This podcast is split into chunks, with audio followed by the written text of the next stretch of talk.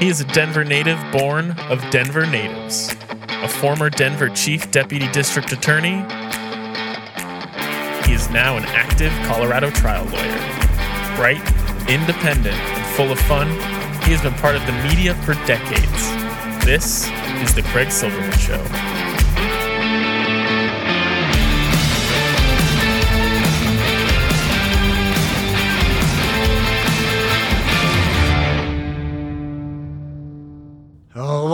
What a life, what a day. Saturday, July 24, 2021. We recorded on July 23, 28th anniversary of a horrific event. Tom Holler shot dead, his wife, Christina, carjacked.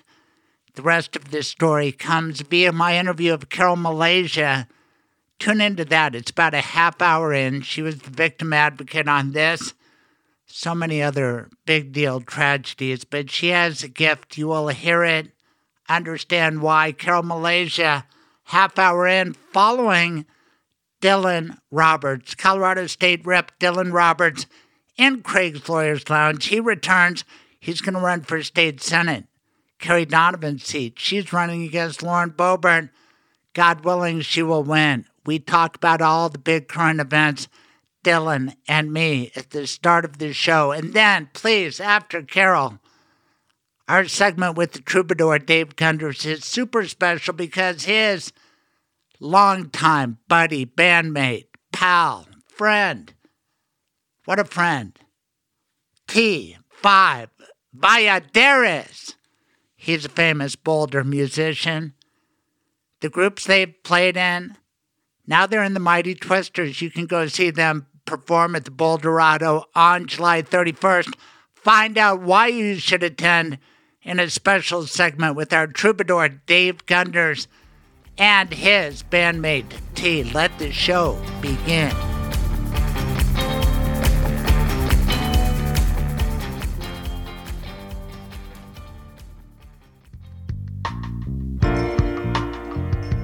Welcome to Craig's Lawyers Lounge.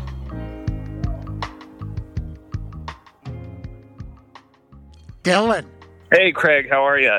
good. Welcome back to my Good. lounge. Yes, thank you. Thanks for uh, thanks for having me. Well, you're in the newspaper. Somebody said you're running for state senate as part of an elaborate plot to get rid of Lauren Boebert. Not get rid of her, but just have her not represent the Western Slope anymore. Do I have this all correct? Uh, yes, this week I announced uh, that I'm running for the the Colorado State Senate, and uh, it's the district that, Sen- that Senator Kerry Donovan has been representing for the last seven years, and she's term limited at the end of next year. So I decided to jump into that race and uh, try to fill her shoes when she when she leaves. Right, but you were mentioned as possible successor to Lauren Boebert, if only. But Kerry Donovan seems to be one of the main Dem choices. There's opposition, but somebody's got to do something about Lauren Boebert. She's a Colorado embarrassment. Yeah, you know, I, I agree with that. She has not been representing us uh, here in Western Colorado well, in my opinion, and uh, you know, seems to care more about getting herself in the news than than doing anything positive for her district. Uh, so I had been considering it for a while to run against her, uh, but there are uh, several other qualified candidates on the Democratic side who are in that race, including Senator Donovan, and uh, you know, I think uh, any number of them, whoever wins the primary, will uh, would do a better job than Lauren Boebert in Congress, of course. But I think we'll we'll be able to run a good campaign. And I thought, you know, the best place for me to continue serving Colorado would would be in the state senate. Are you?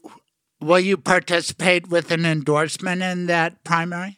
Uh, I support uh, Kerry Donovan. Uh, she and I are, are good friends, but I also think she is running the strongest campaign so far, and, and is going to have the the best campaign built up by the time the general election comes comes around. And I think she's the best person to go toe to toe with with Lauren. So I'm supporting Kerry Donovan in that race. She's a true West Sloper. So are you, a steamboat pilot, and this new district that you hope to represent in the state senate. What are the boundaries, or do you even know? Well, we know what the preliminary map looks like, uh, the, the map that came out a couple weeks ago. And it's, of course, just the first draft, and the lines are subject to change as the commission travels around the state and, and hears from the public. But as of right now, it would be most of the counties that represent our, or that include our mountain communities in Colorado. So uh, it has Eagle County, where I live, uh, as the, the base of the, in the northern part. And then it goes to Pitkin, Gunnison, Chaffee, Lake, Summit, Clear Creek, and Gilpin counties. No steamboat? Uh, no, Routt County is not in that district. Routt County is in a is has been in a different Senate district for quite some time, and at least in the preliminary map, uh, Steamboat and Routt County are not in that in that district.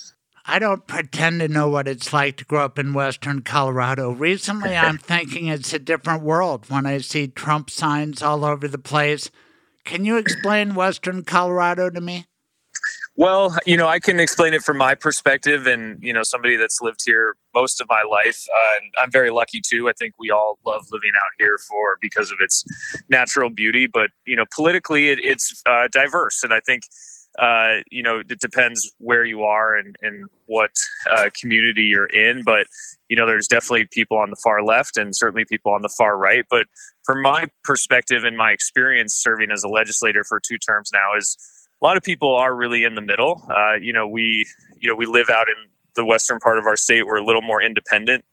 We don't uh, you know stick to ideological lines too much because we as smaller communities need to work together to to uh, get things done and, and move our communities forward. So I think a lot of us, even more so than on the front range of Colorado, live kind of in the middle politically, and um, you know that is why we've always had fairly moderate members of Congress, I believe, who to represent this area, and is exactly why uh, Lauren Boebert is such a stark contrast from what I think most of the voters out here actually want.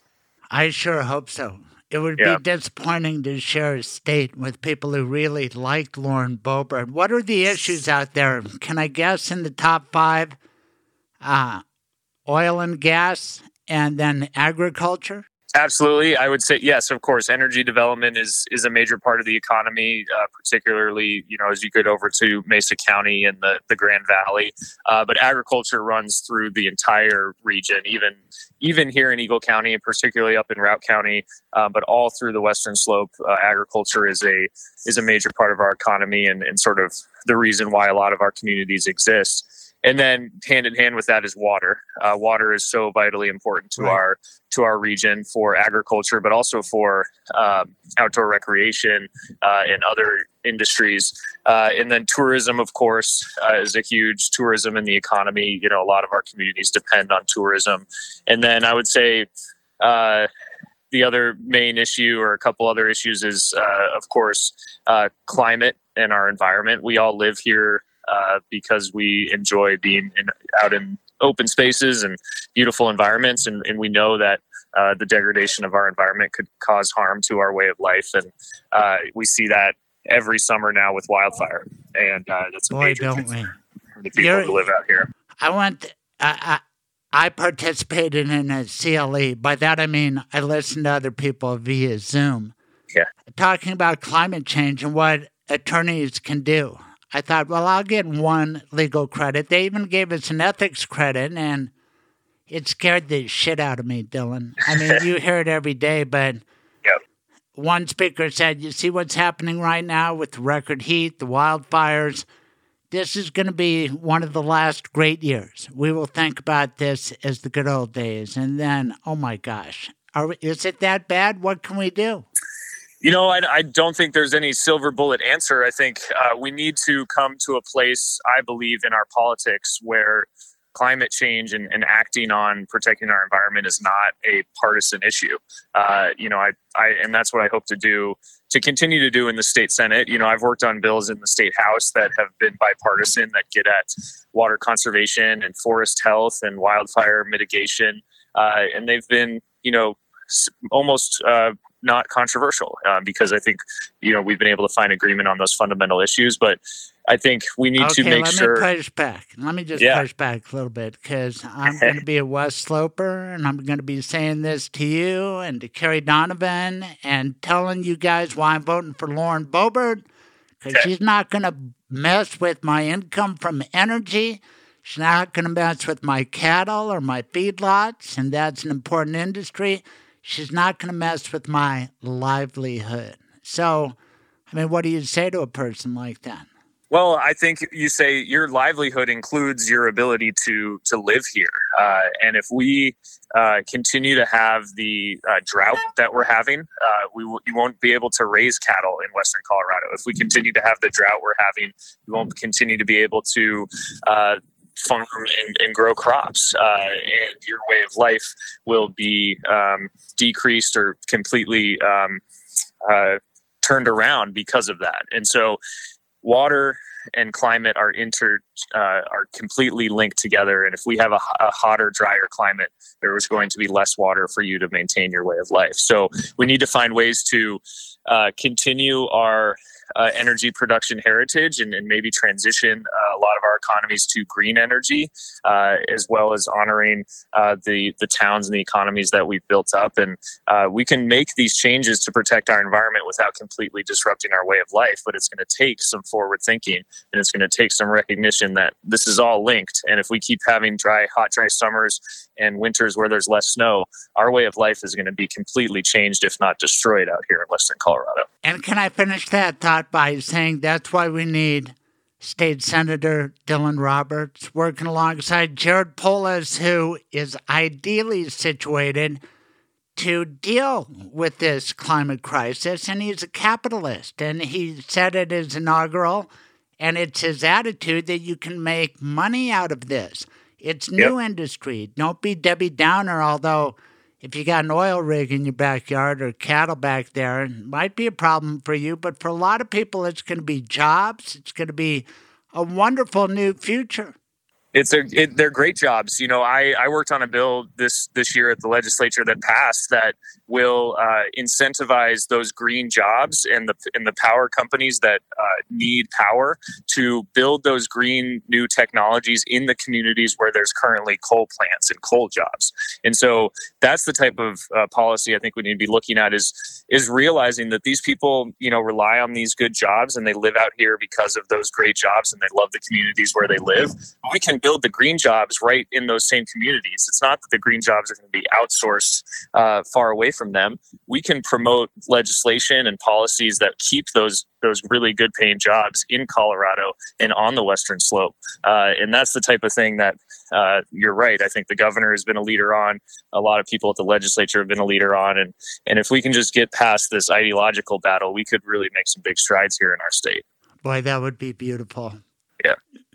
You talked about the district. There was a report in the paper where I'm the columnist at large, the Colorado Sun. I expect you mm-hmm. saw it that the Dems gave away the farm in redistricting back several years ago when they tried to do the right thing.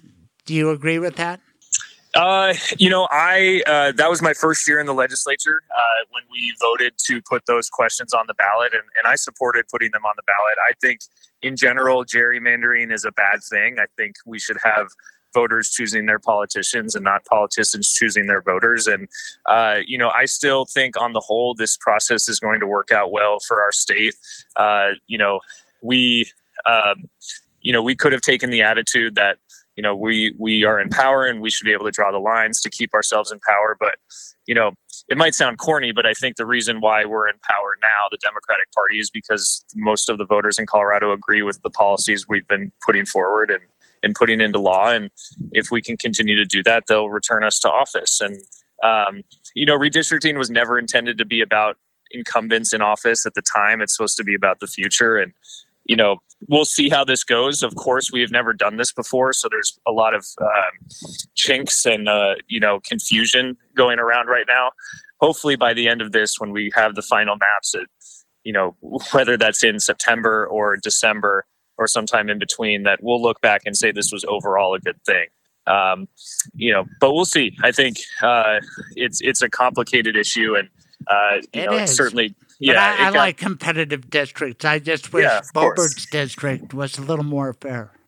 Well, that's and that's the other side of this is the at least the preliminary maps made congressional district three, or, which Lauren Boebert represents, uh, less competitive than it currently is, and right. so that kind of went in the opposite direction. And I'm, you know, I think we're all if, a little confused stands, about that. if that stands, Dylan, can she be beaten by any Dem?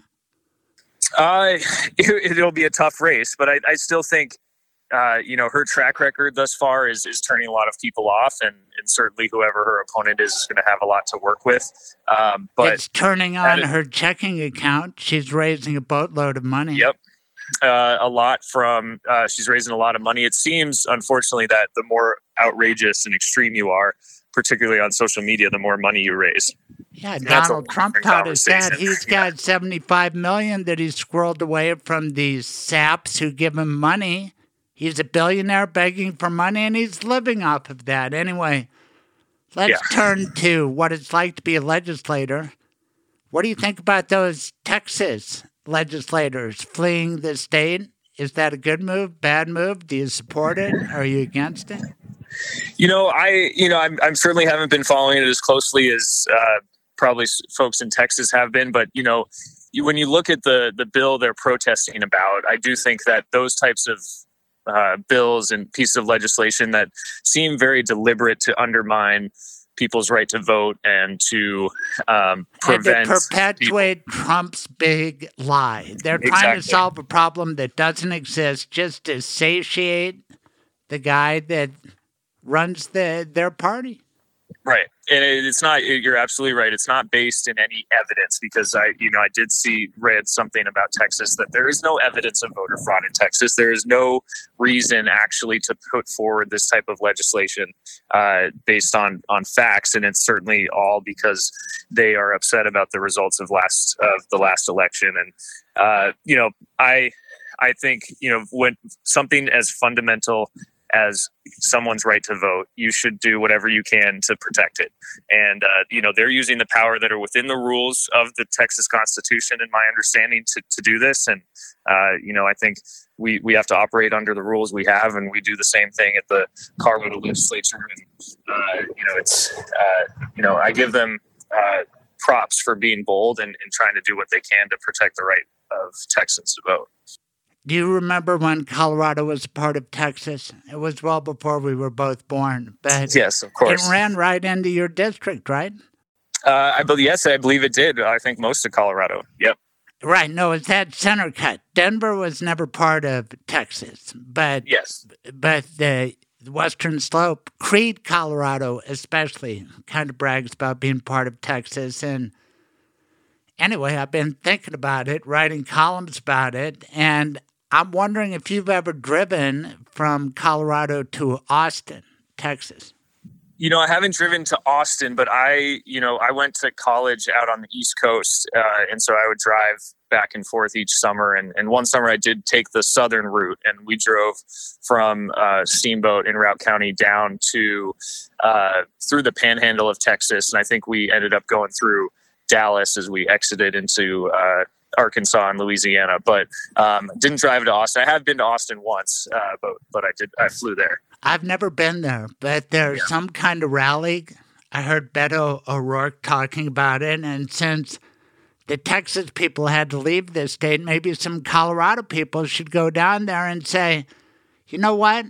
We don't like the big lie. We don't like legislation that emanates from the big lie. We want as many people as possible to be able to vote in any state because we're all interconnected. And we're here in Austin to say it. I bet yeah. Saturday, July 31st could be a big deal. I wouldn't be surprised yeah. if legislators from other states go down there. Yeah, well, I think, and, and we should, uh, you know, people from Colorado should go down there and, and, and talk to them about the, the you know great voting system we have in our state. You know, one that's very secure and and gives access to uh, as many people as possible. And, and we because of it, we have the second highest turnout in the country. And so I think a lot of states could learn from Colorado. Right. Thanks to another guest in Craig's Lawyers Lounge, Jena Griswold. Before I let you go, the one thing that I think could really hurt Dems in the next election is criminal justice. You are a prosecutor. That's how I met you. Yep. And uh, tell us are you worried about the increase in crime and what are the solutions? And is it a political liability for the Democrats? You know, uh, I think anybody would is concerned about the increase of, of crime in their communities, and and you know it certainly has been happening in in my communities uh, in Eagle County. Uh, you know, I think criminal justice reform is.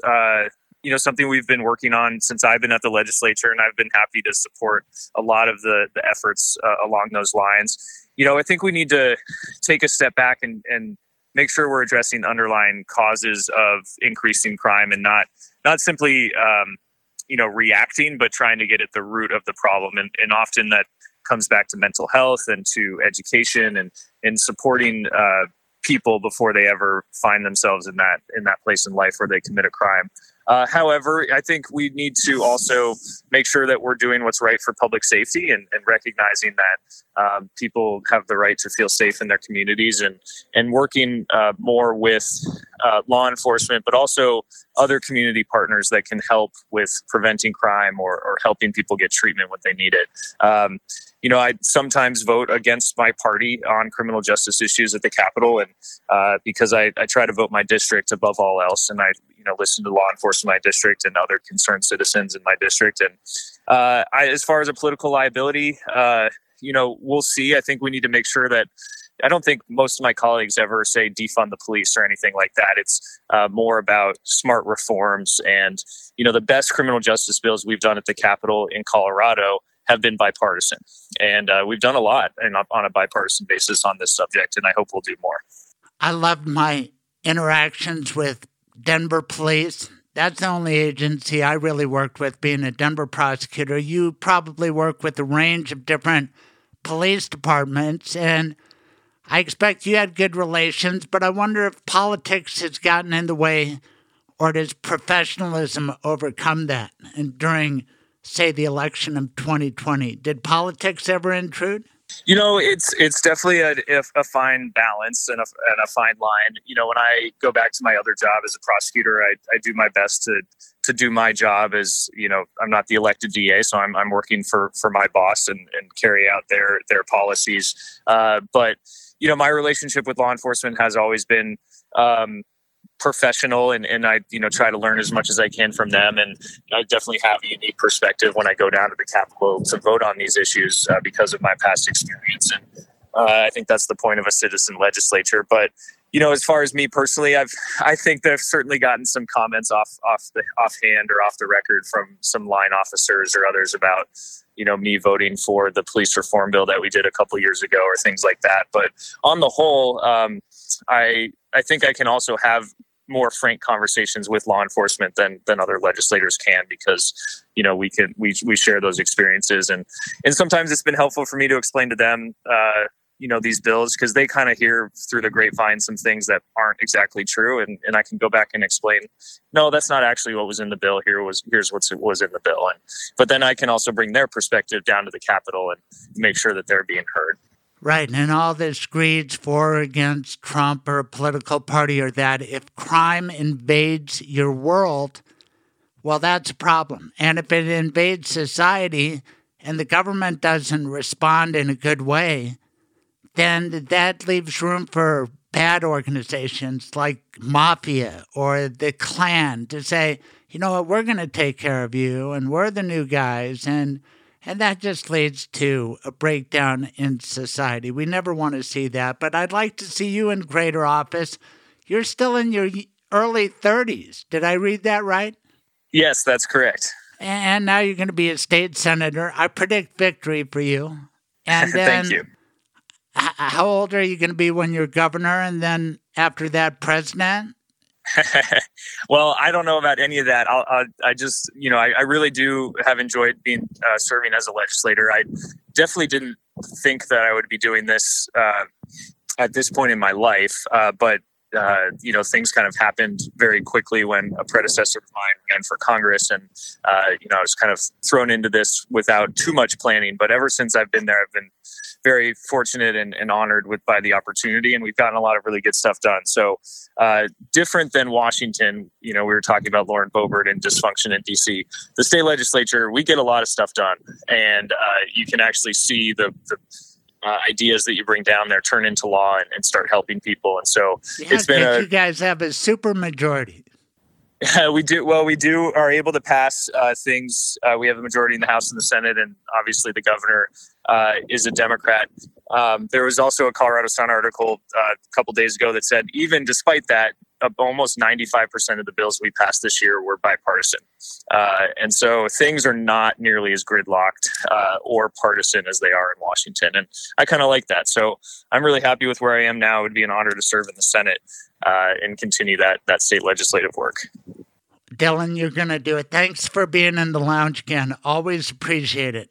Yeah, thanks for having me in the lounge, Craig. I appreciate it. And uh, we'll talk soon. All right. Safe travels. Yeah, thanks. You too. Bye. Let me tell you what we do and we don't do at Springer and Steinberg. We do almost everything. We do not do end of life planning. That's Michael Bailey. But for all your other legal needs, give me a call 303 861 2800. 303 861 2800. I look forward to speaking with you.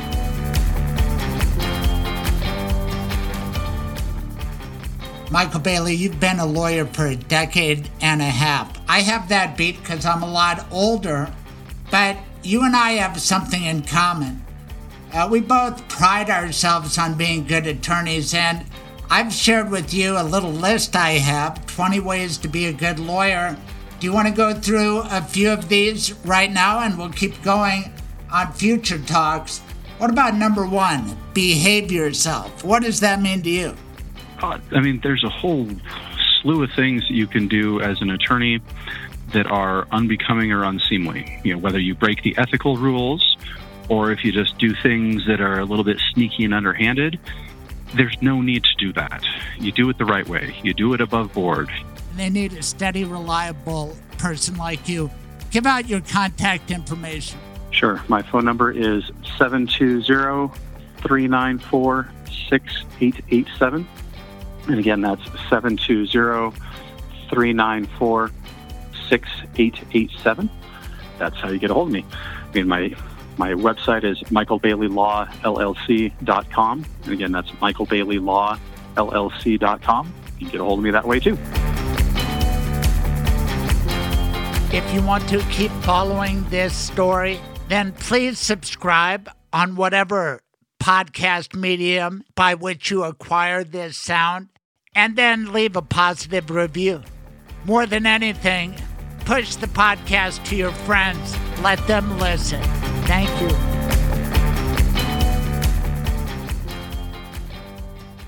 This is like old home week on a very significant day. She feels like part of the family, and we've been walking around the home complex culminating in the fantastic studio for the podcast. Carole Malezija, we've known each other for a long time, and you knew me back in the day, back when I was single. How about that? Welcome to the show. Thank you, Craig. It's great to be here. Let's first talk about your name, which is spelled M A L E Z I J A. And that's easy for me to say because I helped hire you. And but the roots of that name, I bet you, get a lot of questions about it. We do actually. Uh, my husband is Croatian, Ukrainian, and our uh, grandparents were immigrants. I am also from Eastern Europe. Um, so, yes, we get a lot of, of information about how, what's your name about, how do you spell it. And I recently told my daughter in law, don't worry, you'll just have to spell it a million times in your lifetime. Right, because Malaysia, there's a country, and no, it's not like that. Right. So, what what was your maiden name? Rehula, which is a little bit more unique, right? Uh, my father's Now, how do you spell that? R E H U L A.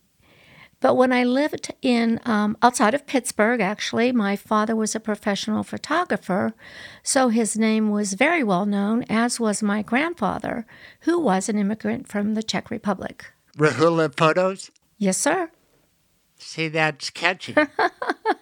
It is. I even have a photograph. We take photos, rain or shine, just such a basic marketing as compared to today. I don't think I've ever been to Pittsburgh. I did watch that movie about uh, the guy with kids, Tom Hanks. Who was that? Uh, not Pee Wee Herman, but the nice guy. Won't you be my neighbor, Fred Rogers? Oh, Fred Rogers. Yes, of course. Pittsburgh. He's very beloved in Pittsburgh, very, very much so. They have a beautiful statue of him down at the park on the river. Lots of rivers, obviously, the name Three River Stadium. And um, yeah, there was another film way back in the day called The Deer Hunter one Yes. of my favorite films. And if you want to look at that, you'll see a little bit about Pittsburgh in the 70s when the steel mills were still going full bore and people didn't have a lot of money. It was uh, not a beautiful city at that time, but it certainly is now. Was it divvied up among different ethnicities? Uh, did you live around black people, Hispanic people, Jewish people, or was it a, divided city? I think that's a really interesting question, Craig. Um, when we moved out here, I said to my husband, "Where where is everybody?" And by that I meant were the different ethnic groups, mainly Italians, Greeks, Eastern Europeans, certainly the black community, and um, I'm trying to think what else. But that was majorly who I grew up with, that group of individuals. And when I came out here, I where are the Italians? Where are, and Jews? I actually lived in a Jewish community. In Pittsburgh? No, about 25 miles south of Pittsburgh. It's a little town named Charleroi. But my mother was born and raised in the city of Pittsburgh, and she was born and raised in a Jewish community. Interesting. Yes. Well, and, uh, you know, we were everybody's big brother. Tell us about your family. Um, we know Rehula photos now, but tell us about your mom and siblings. Oh, that's a pleasure. Thank you for asking that question. Um, I idolized my parents. My father was very refined. He was a quiet man. He wasn't very tall, about five eight, but he had such a presence about him that he could get a group of 250 people together in five minutes, everybody looking at the camera, nobody blinking, and everybody smiling. And I used to go with him when I was five years old and watched him. And I think I learned a lot of my personality from my father. My mother was more quiet, the typical, I don't want to say typical, but a housewife in the 50s. But prior to that, she was an assistant director, or assistant manager, I guess, of the candy department of Gimbel's Candy Store in Pittsburgh. That meant free candy. It did. It did. We all love candy. Um, I have. And if I was a friend of yours back then, I'd say, hey, I'm part of the Rehula clan, and can you get some for me? I mean, uh, were there limitations? No, the really cool part of my mother, what I love so much about her, is her loyalty to her own parents. And every every week, she brought her mother a box of Anna Claire's. That's the candy's name, and it's marshmallow and nuts and chocolate. And she was so devoted to her family. She did not marry my father till she was 26. And as we both know, back in those days, that was a little bit older. Dad was 29, so she still had that dedication to her parents. That's beautiful. Thank I'm you. I'm going back to when I first met you. You were an applicant for a job. I had some say so, and I was just blown away by your style of speaking, conducting yourself. It's shining through right now. I didn't know where you got it from, but I bet part of it was your dad. But you are just so comfortable in your own skin. And when you walk into a home like my home, wherever, you adapt to your surroundings with a smile on your face. I, I'm just bragging about you because I ended up working with you, and I knew when I sent you into a situation, you would handle it in the right way. Tell us what you remember and tell us your career path. I, I'm sorry, you're a hula girl, so how long did you wait till you got married? Well, I was 22. My husband was 23. We both wanted to complete college. That was a big day, a big deal back in those days to finish college. So we got married. We had 500 guests at our wedding, My God. and um, we started off in very At a, at what church? We got married at St. Jerome's Church. It was almost like a th- cathedral in our hometown. And we had 500 guests, and many people do come to the church and the reception. This was a beautiful May day, May 27th of 1972. And um, Number 50 coming up. yes, it is. Yes, it is. And I still love him and like him even more. That's so cool. and I know he loves you too, but what's not to love? So, where did you go to college? So I went to a school named Robert Morris, and that's where Joe and I met. Although we lived five miles away from each other, we never met. We went to different high schools. And we met there, and the rest is history. He did have to take a break. He went into the Army Reserves, and that was during the Vietnam era. So he went into the reserve, so he took a break, so he graduated a year after the normal graduation. And we waited until we got jobs, and then we got married. And I was initially a paralegal. Wow, did you go to paralegal school? No, I didn't. I actually went and got business classes, and uh, we had a pretty high powered attorney in that town. Knew my reputation, knew my father, gave me a break, and oh boy, Craig, this is way back in the day when we took dictation. So I would take dictation for two hours, and then I would uh, transcribe the dictation, and then the next part of the day was two more hours of dictation. What was the lawyer's name? John Costello. Do you respect him? Oh my gosh. You know, it's interesting. He reminds me a lot about you. He's a powerful man, was a very tall man, he was a very kind man.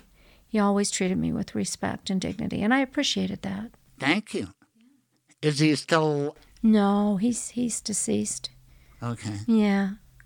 Gosh. John Costello. How long did you work for him? I worked for him about three years. I was kind of antsy at that point in my life. I was doing more clerical work, and I just didn't find that my spirit was there. What kind of cases did he handle? He handled mainly family law.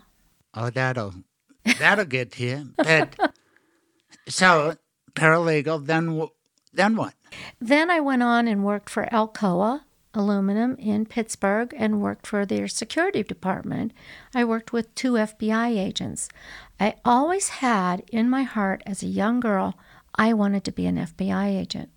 But whoever heard of a young girl graduating in 1968 from high school? And as you know, I'm pretty diminutive.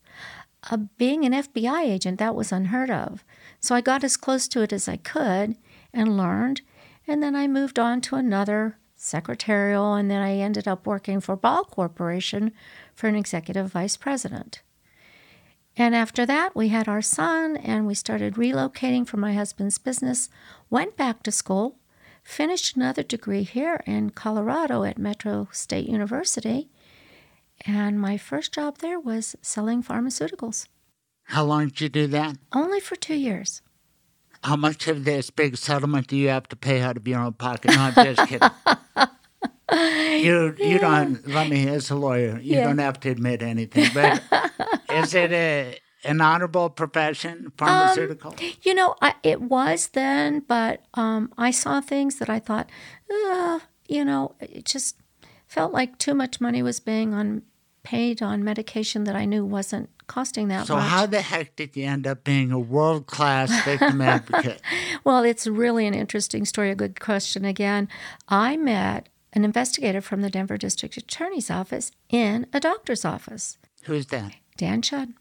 Dan Chun. Yeah. Unbelievable. And he was dressed appropriately, had a suit on and everything. So I thought he was a rep. And, you know, you don't like somebody to step on your toes, so to speak, when you have the appointment with a physician. So I said, Do you have an appointment with a doctor? And he said, Well, yeah, but who do you think I am? I said, Well, you're a rep, aren't you? And he said, No, I'm not. He told me he was an investigator. I said, Oh, fascinating. I always love law.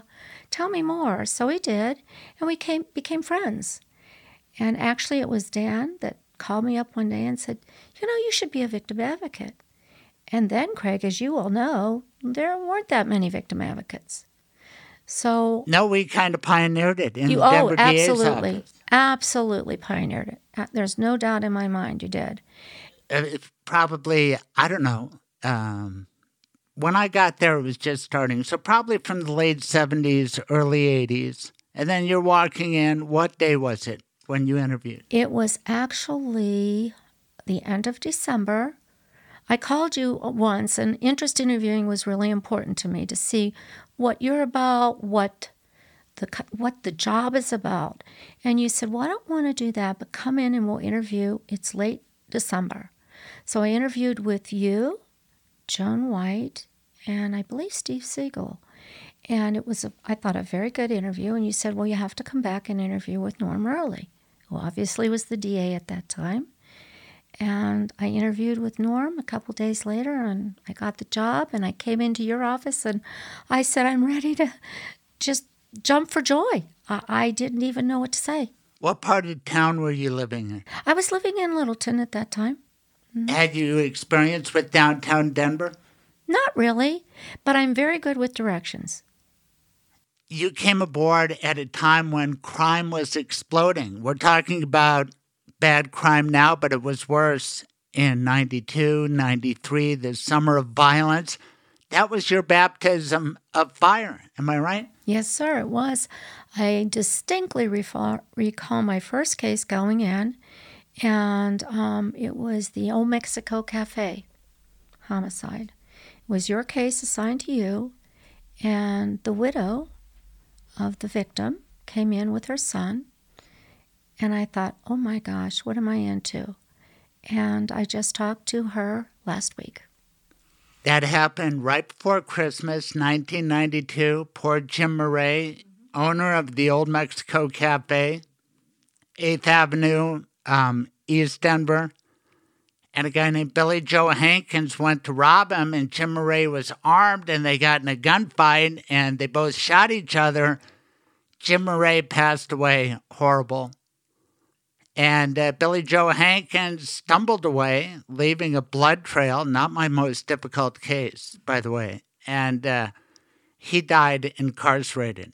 So, Marge Murray, what a great family uh, she was a great mom, and how is she? She's doing fine. She's doing. Uh, she laughs. Um, she's an Irish girl, and she still laughs with me. We have great jokes together. She's doing really well. Yeah, it's just unbelievable how different people handle things. You're the expert on it, Carole, but it's been my observation that everybody deals with grief and trauma in a different way. Absolutely, Craig. There are no two cases that are alike. The one thing as a victim advocate is you better understand that everybody is a unique individual and treat them that way. And that's particularly true of sex assault victims. Oh, boy. Don't we know? When we had the um, serial rapist case. Well, we had a lot of serial rapists. I remember the Washington Park rapist. Were you on that, Theodore Castillo? Yes. That was a plea bargain, but yes. he had so many women and he would peep into their windows and somebody would come in, do bad things. But some of the women who were just peeped on were more traumatized than others, and they were all entitled to their feelings, right? Absolutely. Absolutely. And, and, were we together for, uh, yeah, Molly Hammerberg, uh-huh. went public? Yes. Re- remember her? I certainly do. Tell the story of Molly. Well, it's kind of a uh, don't mess with Carole's story as an advocate. Molly was 19, so she was an adult, but we had discussions prior to this about what is it like to speak to the media before a trial happens. And so we let people make their own decisions. You let people make their own decisions and talk about what is good and, and what could be a problem. So uh, the lights and cameras went on when she ran out of the, she didn't run out of the room, but kind of did. And she was giggling. And that's a normal response after a stressful preliminary hearing and the cameras went right on her. So I had to discuss it with the media that that's not what her parents want and to please discontinue that because next to me I saw a defense attorney picking up a phone and I knew that that defense attorney probably wasn't calling anybody but wanted to hear what she had to say. See, now that's going in a different direction than I anticipated because she was a victim of the Washington Park rapist yeah. who strayed into the country club area Mm-hmm. And this young girl had been on one of the first dates for life. She went home. She had a basement unit in mm-hmm. the house because she'd already graduated high school. And this serial rapist broke in, raped her. It was horrific. But she was a key witness. She identified him. And she became a prosecutor in Manhattan and she wrote her term paper about this experience and she went public. And she took the power back. And Molly Hammerberg ended up being on Channel 4, a bunch of other things, telling her story. That's why I'm saying her name now, because she took back the power and control, which is a rapist uh, motive. They want the power and the control. And she was able to flip it around on Ted Castillo. And uh, anyway, I, I just remember her that way. And she and I corresponded. She became a lawyer, a Manhattan prosecutor, Harvard Law School. She was brilliant. Her parents were brilliant too. And so some people take a, a bad event like that and they grow from it, right? I she mean, did. And I have the opposite end of a story for you with one of the other victims. They recognized me. I was actually in Douglas County at the time. Mm-hmm. They saw me, recognized me immediately, which kind of startled me, and was at the opposite end of the spectrum, very angry, said we didn't tell her this stuff would happen. Well, you can tell somebody what traumatic right. response will be like, but whether it will stick in their brain or not is is not something I'm I'm not a trained therapist. So she was still very much in trauma from her sexual assault. Here we are on July 23, recording for the July 24 show. July 23 is a date like any other date, but not for some people. People who remember that 28 years ago, Tom Holler was shot dead, his wife, Christina Holler, nearly murdered. That case unites us and I've had a lot of cases, but that one stands out. How about for you? Oh, absolutely. It stands out for me. I was reviewing in my mind last night some of the things that we did to orchestrate this trial in this heinous crime. And it was a tremendous amount of work, energy, um, brilliant investigation from the Denver Police Department, working in tandem with you. I mean, there are so many pieces to that case. Well, let me see if I can acquaint the audience with what happened. And the trial was on court TV, which was something we will talk about. But Tom and Christina Holler had been married one year. They owned a store called Immy Jimmy, which was on 13th Avenue. And Tom was a go getter, and so was Christina. They were a wonderful couple, into fashion. And that night they went to the Rockies game. They were playing at uh, Old Bear Stadium, which became Mile High Stadium before Coors Field was built. But it was exciting because the Rockies won that night, I think two to one, if I remember my opening statement.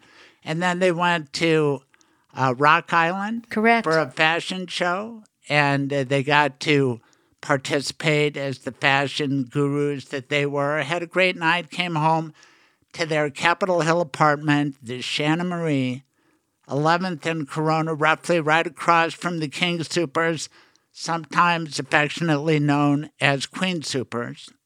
I hope nobody minds. The Capitol Hill King Soopers. But there was an apartment building there where they lived, but they never made it upstairs because uh, Shane Davis and Steve Harrington, two Crip gang members, saw a beautiful woman, wanted her, took her. Tom fought. He got shot dead.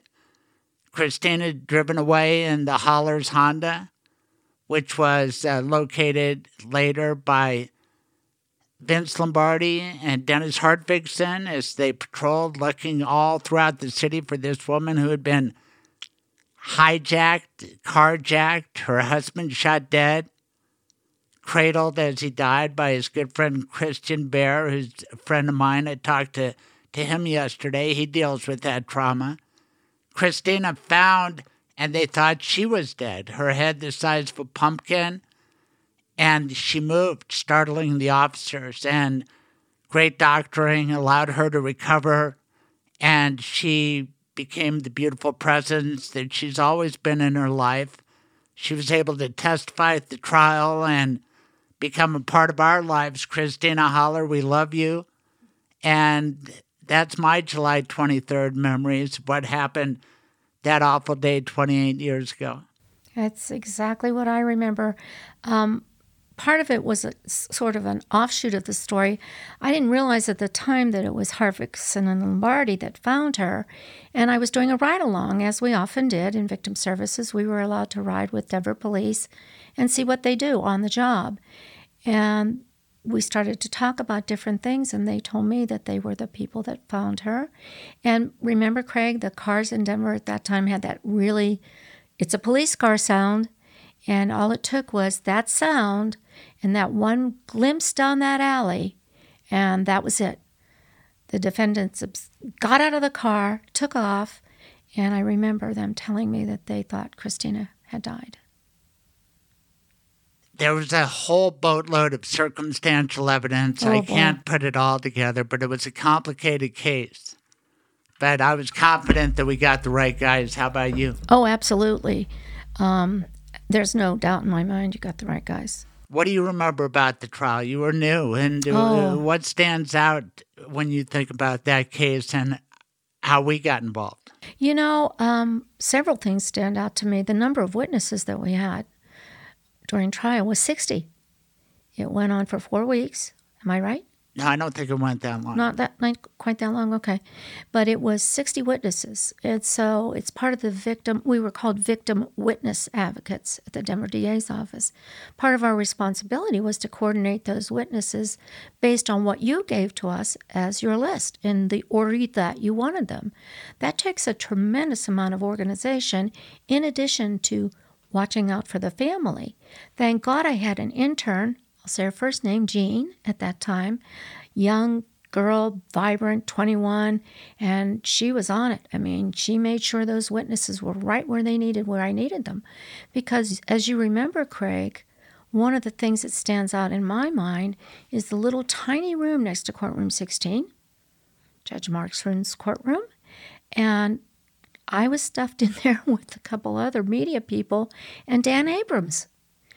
And we had to, because we didn't have all the media technology that we had today, we had to make sure that there were about 10 people that did not want to be on court TV. And we wanted to honor that because they were witnesses. And one time, one started to get on TV, and I had to run back in and say, cut it off, cut it off, take him off. And so they did. They, I think they This was back when Court TV was really pretty big, and Dan Abrams was brand new. And who knew he was going to grow into the dominant media presence? But he was out there for all the weeks of the trial. Absolutely. I remember thinking back uh, now, Craig, and saying I was like a duck. So as a duck goes across the lake, it's a nice calm duck, right? But underneath, it's paddling like anything. Could you see that Dan Abrams was going to be a star?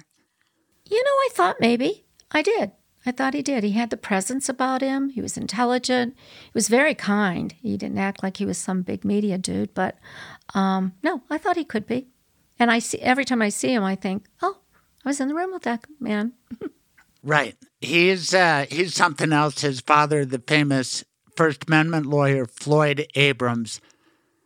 Um, just having a case on TV, I remember waiting for the verdict, walking around the mall. That's always a difficult time, and people would say, "Is there a verdict?"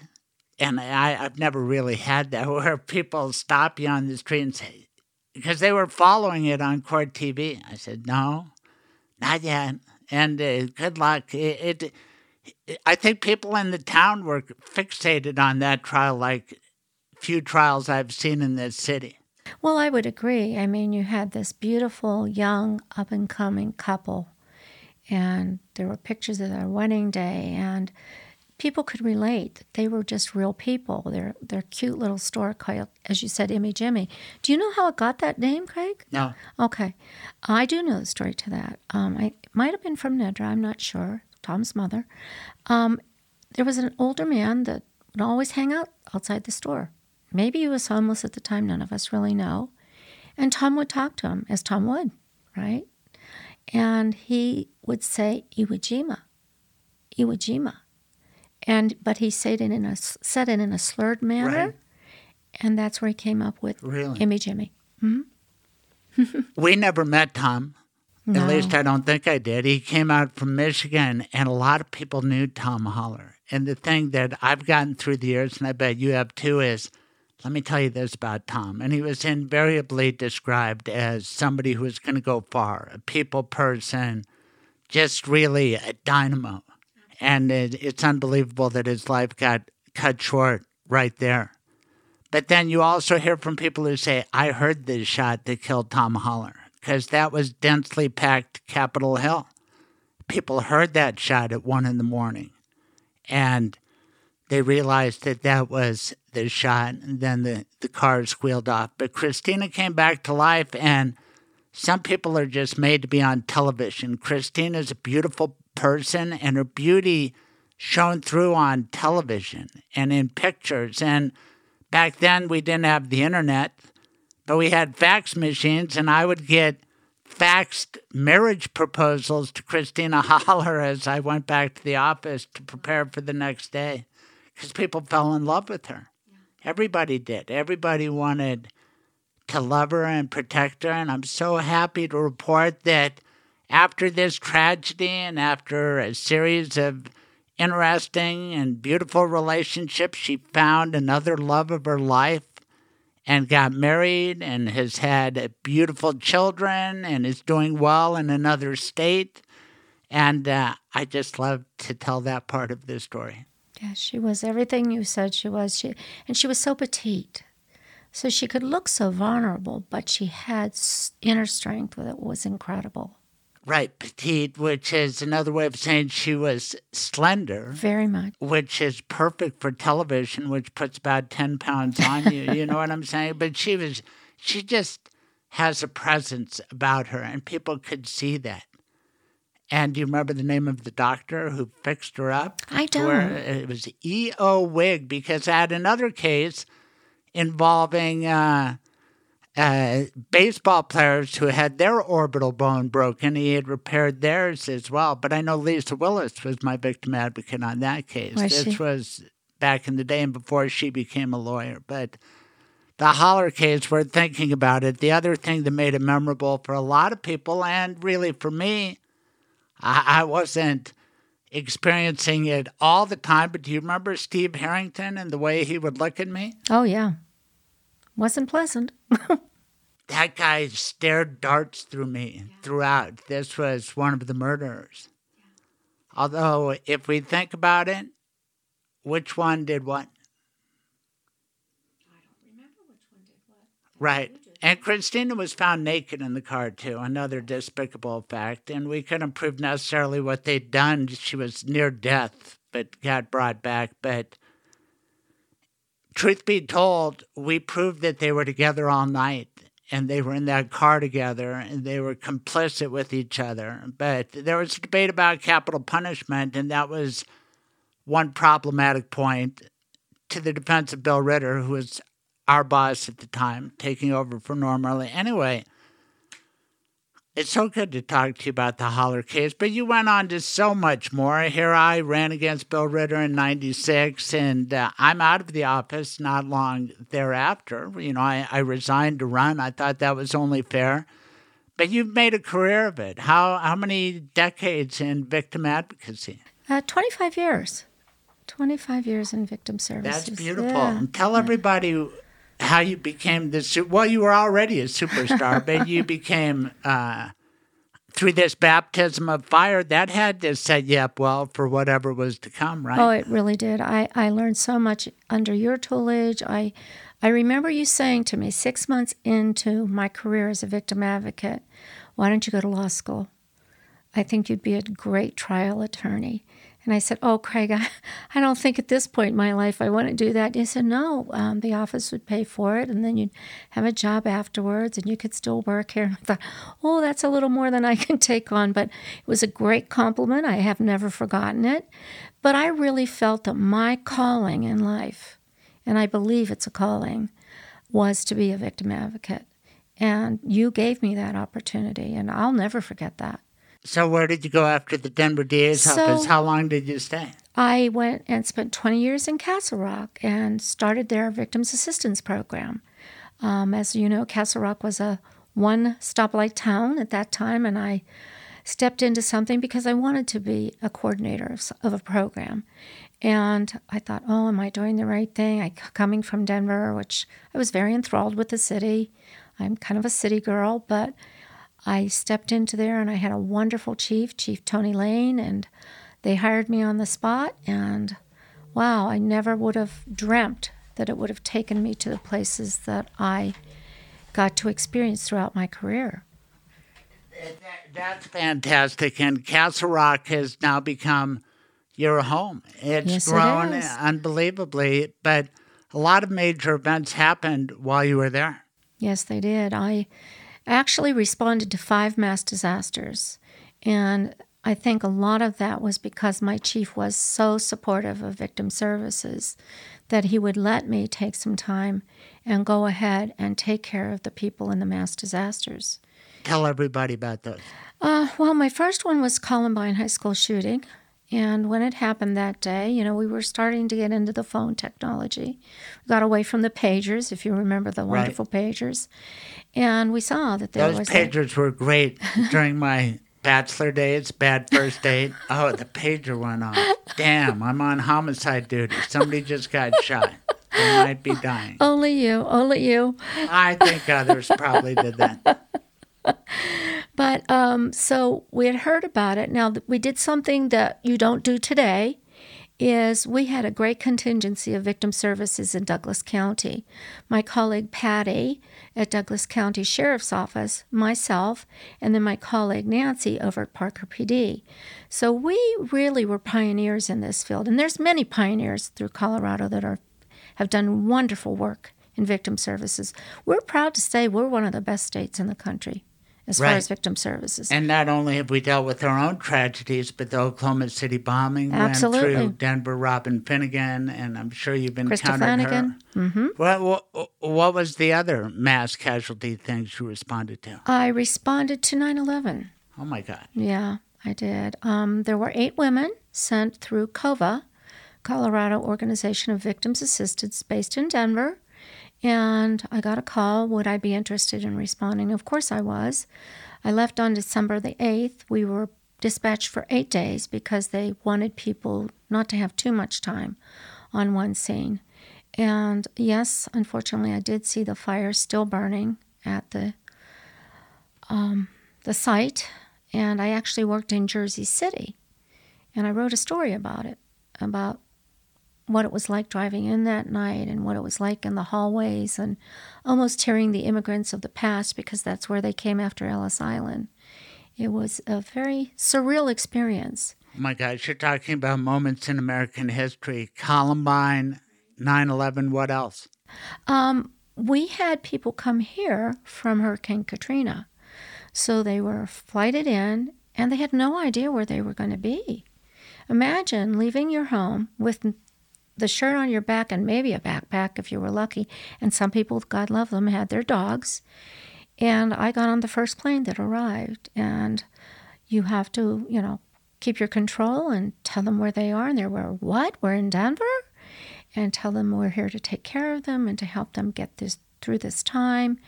And it was kind of scary to them because they were, you know, anybody could be on that plane, including a criminal maybe with a warrant. We weren't checking those types of things. We were here to take care of the people. Wow. Another American history story. What else? What what's the next mass tragedy? The Aurora shooting. The Aurora right. theater shooting. I was with my brother in Las Vegas. And, and it's like, uh, why do we even go to Las Vegas? Because how could you enjoy anything after that? The, the following Monday, I was on with Bill O'Reilly trying to explain that one, like I had tried to explain Columbine to Geraldo Rivera the night that happened. But uh, that's kind of my role. But you're dealing with the actual victims. By by now, you've got the experience. yeah, more than I ever thought I would have. That's for certain. But um, again, I feel very blessed that I was able to help people. I was looking through some files after you called and I saw the number. I've never published them, I've never shown them to anybody. All the thank you notes and letters I get. And, you know, as you know, we weren't supposed to take presents from people or gifts or anything of that nature, being government workers. But there were people who would bring me a small book in, and I checked with my chief and said, Is it okay that I accept? You don't want to turn a, a person who's been victimized down. And so I looked at that and thought, wow, I really was appreciated. I'm scared to ask any more after Aurora. Yes. Arapahoe High School shooting. Claire Levy? Yes. That was horrible. Yes. I actually was at the Re- Reunification Center with Sheriff Spurlock, and we were trying to reunify the families with their children. So, as you know, that's the terrible feeling is who's gone or who isn't. And so we, because we had experience, we knew how to do it. And didn't you know Zach Parrish Jr.? Zach Parrish Yes. the third, excuse me. Yes, I did. The late Zach Parrish the third. Yes, I worked with him for three years at Castle Rock Police. Wonderful, kind, dedicated police officer. Gone way too soon. I did a show on the red flag law. I was for it. I know. so was Zach Parrish's father, Zach Parrish Jr. And so he am called I. from Texas. Way to go. Yeah, so am I. and then I had Gracie Parrish on. You talk about goosebumps. To have Gracie Parrish on my show, we fought for that red flag law, and that started a lot of divisiveness. You Right. know about it. You live I in do. Castle Rock. I do. Sheriff Spurlock was part of that show. Absolutely. Absolutely. Back then, Brauchler backed it Mm-hmm. the first go round. And the bill is named after Zach Parrish. Again, tell that story. A, a- a deranged lawyer, of all things, holed up in his condo. There were warrants. He was causing all sorts of craziness. Shot Zach Parrish, who responded to help him. ZP3, one of the greatest guys in the world, leaves behind a young family. What a tragedy. And you knew Zach. I never I knew. him. did. Zach was the kind of officer that people are trying to make departments into more of a social worker kind of guy. He really wanted to help people. He really did at his deepest heart and his deepest level. And as we know, there are times when people are in mental crisis, whether it is drugs, alcohol, or just plain mental illness, which is significantly, significantly, I can say that word twice, um, severe. And that wasn't his first encounter, I don't believe, with this gentleman. And No, and that No. guy, yeah, he, he was a bad guy. Yeah. but he had mental health difficulties. yeah, he did. He But did. what is it about you that makes you the ideal person for this role? Can I explain what I think it is? You have Sure. empathy, and your approach is nice and it's Thank you. comforting. In the Jewish language, we have a term, hamish. You are family. You come in and you're you're motherly too. Is that okay for me to say? Absolutely, it is. I know you take such pride in being a good mother. I, I I appreciate that comment, and yes, I do become like the mother in the home. And there was a case where um, there was a homicide up north, and we do death notifications for other agencies because none of us want to have somebody called over the telephone and given that information. And it was a very high profile case, and I had 25 people in the house that day. And there were a lot of youngsters. And through the grace of God, I had enough teddy bears because I had a teddy bear program at Castle Rock Police. And when we interacted with children, we made sure everyone was the same. So, no, I have three grandchildren, so I know one doesn't want one that's pink and one wants blue. They were all teddy bear colors, and uh, every child got a teddy bear, including some of the adults that wanted it. I don't know how to deal with grieving people, except my parents taught me pretty well. There's a custom in the Jewish tradition that you go to people's homes. With COVID, not so much, but it's sitting Shiva. And I would say, I don't want to go. What am I going to say? And my father, in his wisdom, said, Well, first of all, quit thinking about yourself. And second of all, nobody's expecting a speech from you. All you need to say is, I'm so sorry for your loss. and then let it go from there. That's all anybody can say. I'm so sorry for your loss. It's more complicated than that, but isn't that a good start? Isn't Oh, that my- good advice from my papa? Oh, that's an, a words of wisdom I would never forget because your presence means more than your words. right. Being there, seeing them, they look in your eyes, you look in their eyes. There don't have to be words speaking, spoken. Well, That's a good one. Um, but all you have to do is look at somebody, and if you're empathetic, they see it right in your eyes. You don't have to say a word. Quiet is beautiful. I watched a TED talk where the most important thing is compassion, empathy. And you have that in abundance, but some people don't, and you can't fake it. But uh, you tell me, how do you approach it when, when you first meet somebody? Is that what you say at the start? I'm sorry for your loss? Absolutely. You know, it, it depends on the situation, how I'll word, word it, but I'm very careful in selecting my words, and I have a lot of practice at it, unfortunately. And again, sometimes it's sitting in silence and knowing that silence is okay. I learned a lesson, Craig, that I think is important that people should know. You know, sometimes in life when somebody's crying, they push a box of Kleenex towards you. And I always said, have a box of Kleenex available. Don't push it towards somebody. And you might say, well, why would I not? Well, why would you? Are you telling them to stop crying? Right. So, those are things that I learned along the way. A big thing I learned during the Holler case, and I was new, so I made a mistake. And Mr. Holler gave me a big hug afterwards, and he was crying, and I said, It's okay. What I meant was, It's okay to cry. What he thought was, I meant it's okay that this is over. Mm-hmm. And he said, It's not okay. And I learned a huge lesson that day. Hmm. Never say, It's okay. Just say, It's okay to cry. Because people are embarrassed. They feel, I shouldn't be crying. I don't want to cry so much. I said, It's okay to cry.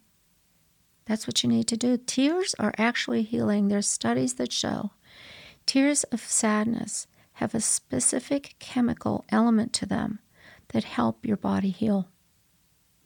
and the raw emotions that can happen in a courtroom, it's really pretty profound because people go to trials or watch them on TV and it can be boring, tedious, but it's like a freight train and it can pick up speed and it can be one of the most dramatic things on earth. When you get to closing arguments, key witnesses, the verdict. Absolutely. I mean, there's nothing like it.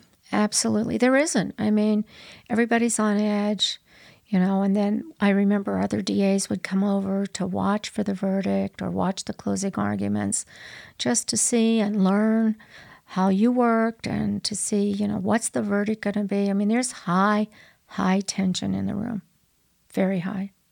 And we remember that there are defendants' family members and friends in Right. that room as well. Absolutely. Yeah. I mean, and we have to keep that in mind. And we have to keep in mind, even though that looks like a very sad mother of whomever is on trial, I can't do anything about that. You didn't just work for me, you worked for other lawyers. I did. Uh, uh, Who stands out through the years? Gloria Rivera. Gloria Rivera. Love Gloria. Yeah. She was a wonderful attorney, very empathetic, extremely empathetic, very detail oriented. Sharon Allison. I liked working with her. Stephanie Villaforte. I liked working with her. When I went to the Crimes Against um, Family unit, basi- basically, we did all domestic violence felonies and crimes against children in the DA's office. And they were a great p- group of people to work with. All women. What did you have against men? Well, we didn't, but the men didn't really want to be in that unit. And I can understand some of it.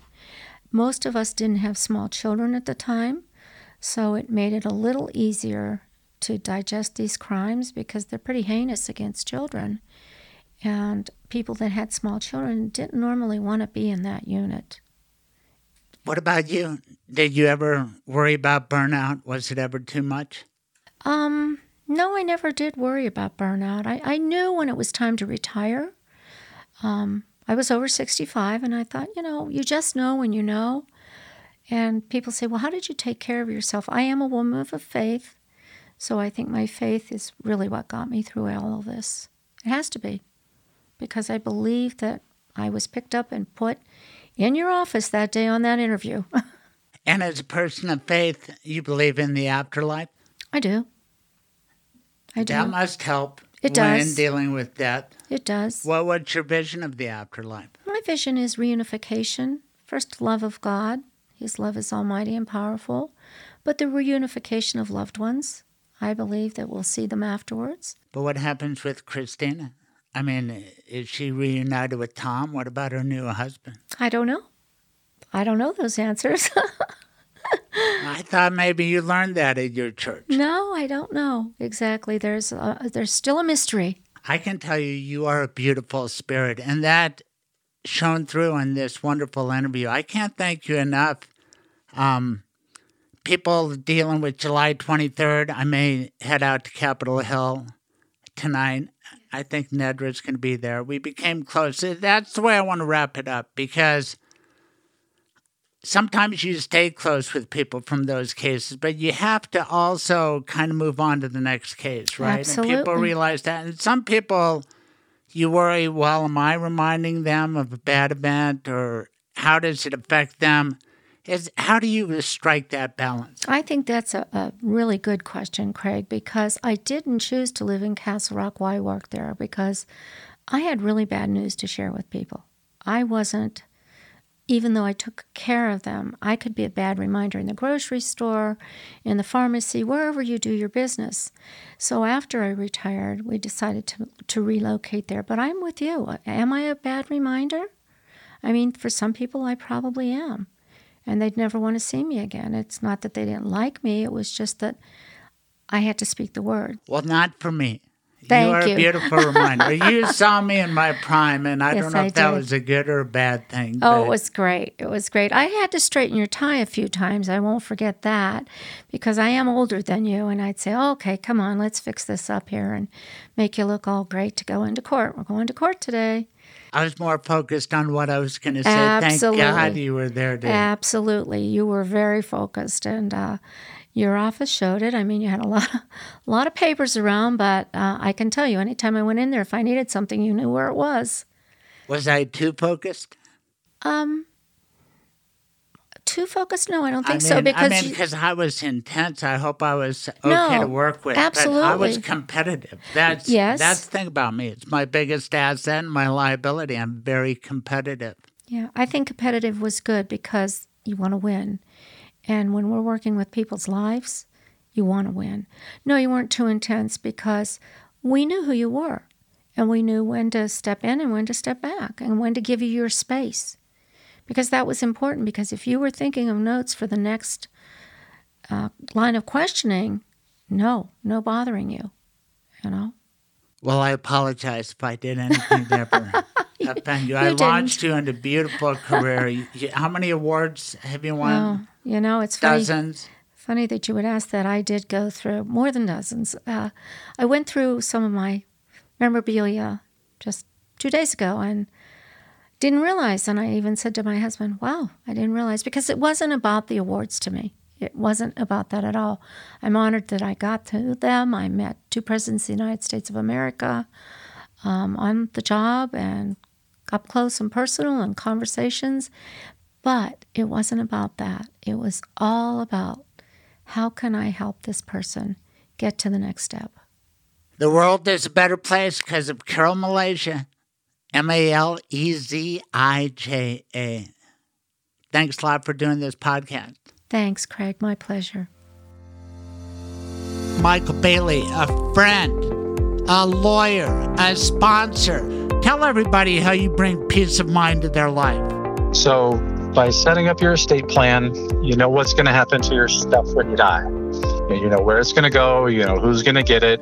We've got everything in place so we're not running to a court to try to get guardianship and conservatorship as quickly as possible. But then it's an orderly proceeding of things. So, you know, there's already enough chaos with the medical emergency, but the legal part of it and who can make decisions is all outlined. It's all set up. So there's, it's like the, the smooth transition of power. That's cool because you can avoid so many problems by having a medical power of attorney and discussing it with a smart guy like Michael Bailey because who should have this? It's probably somebody close. Who do you trust most among your children to make that call? These are the hard and good questions that you ask every day, right, Michael? Right. And if you ask them beforehand, when you're not in the middle of a crisis, then when a crisis hits, we're not trying to do crisis management and medical emergency and everything else. We're going, okay, we've got a smooth transition of power here. We've got a smooth who's in charge, and we can have that all flow so that we can focus on the care. There are so many things in life that you can fill out a form and save yourself money, save yourself heartache. Some people die out of nowhere quickly, but more often you get sick, you have medical difficulties, so it all goes together. But your system works, it works beautifully. What is the best way to contact you these days? Best way, uh, you can give me a call. My phone number is 720-394-6887. And again, that's 720-394-6887. Or you can go online to michaelbaileyllllc.com and there is a an appointment page on my website that you can use. So either way is fine. Thanks, Michael.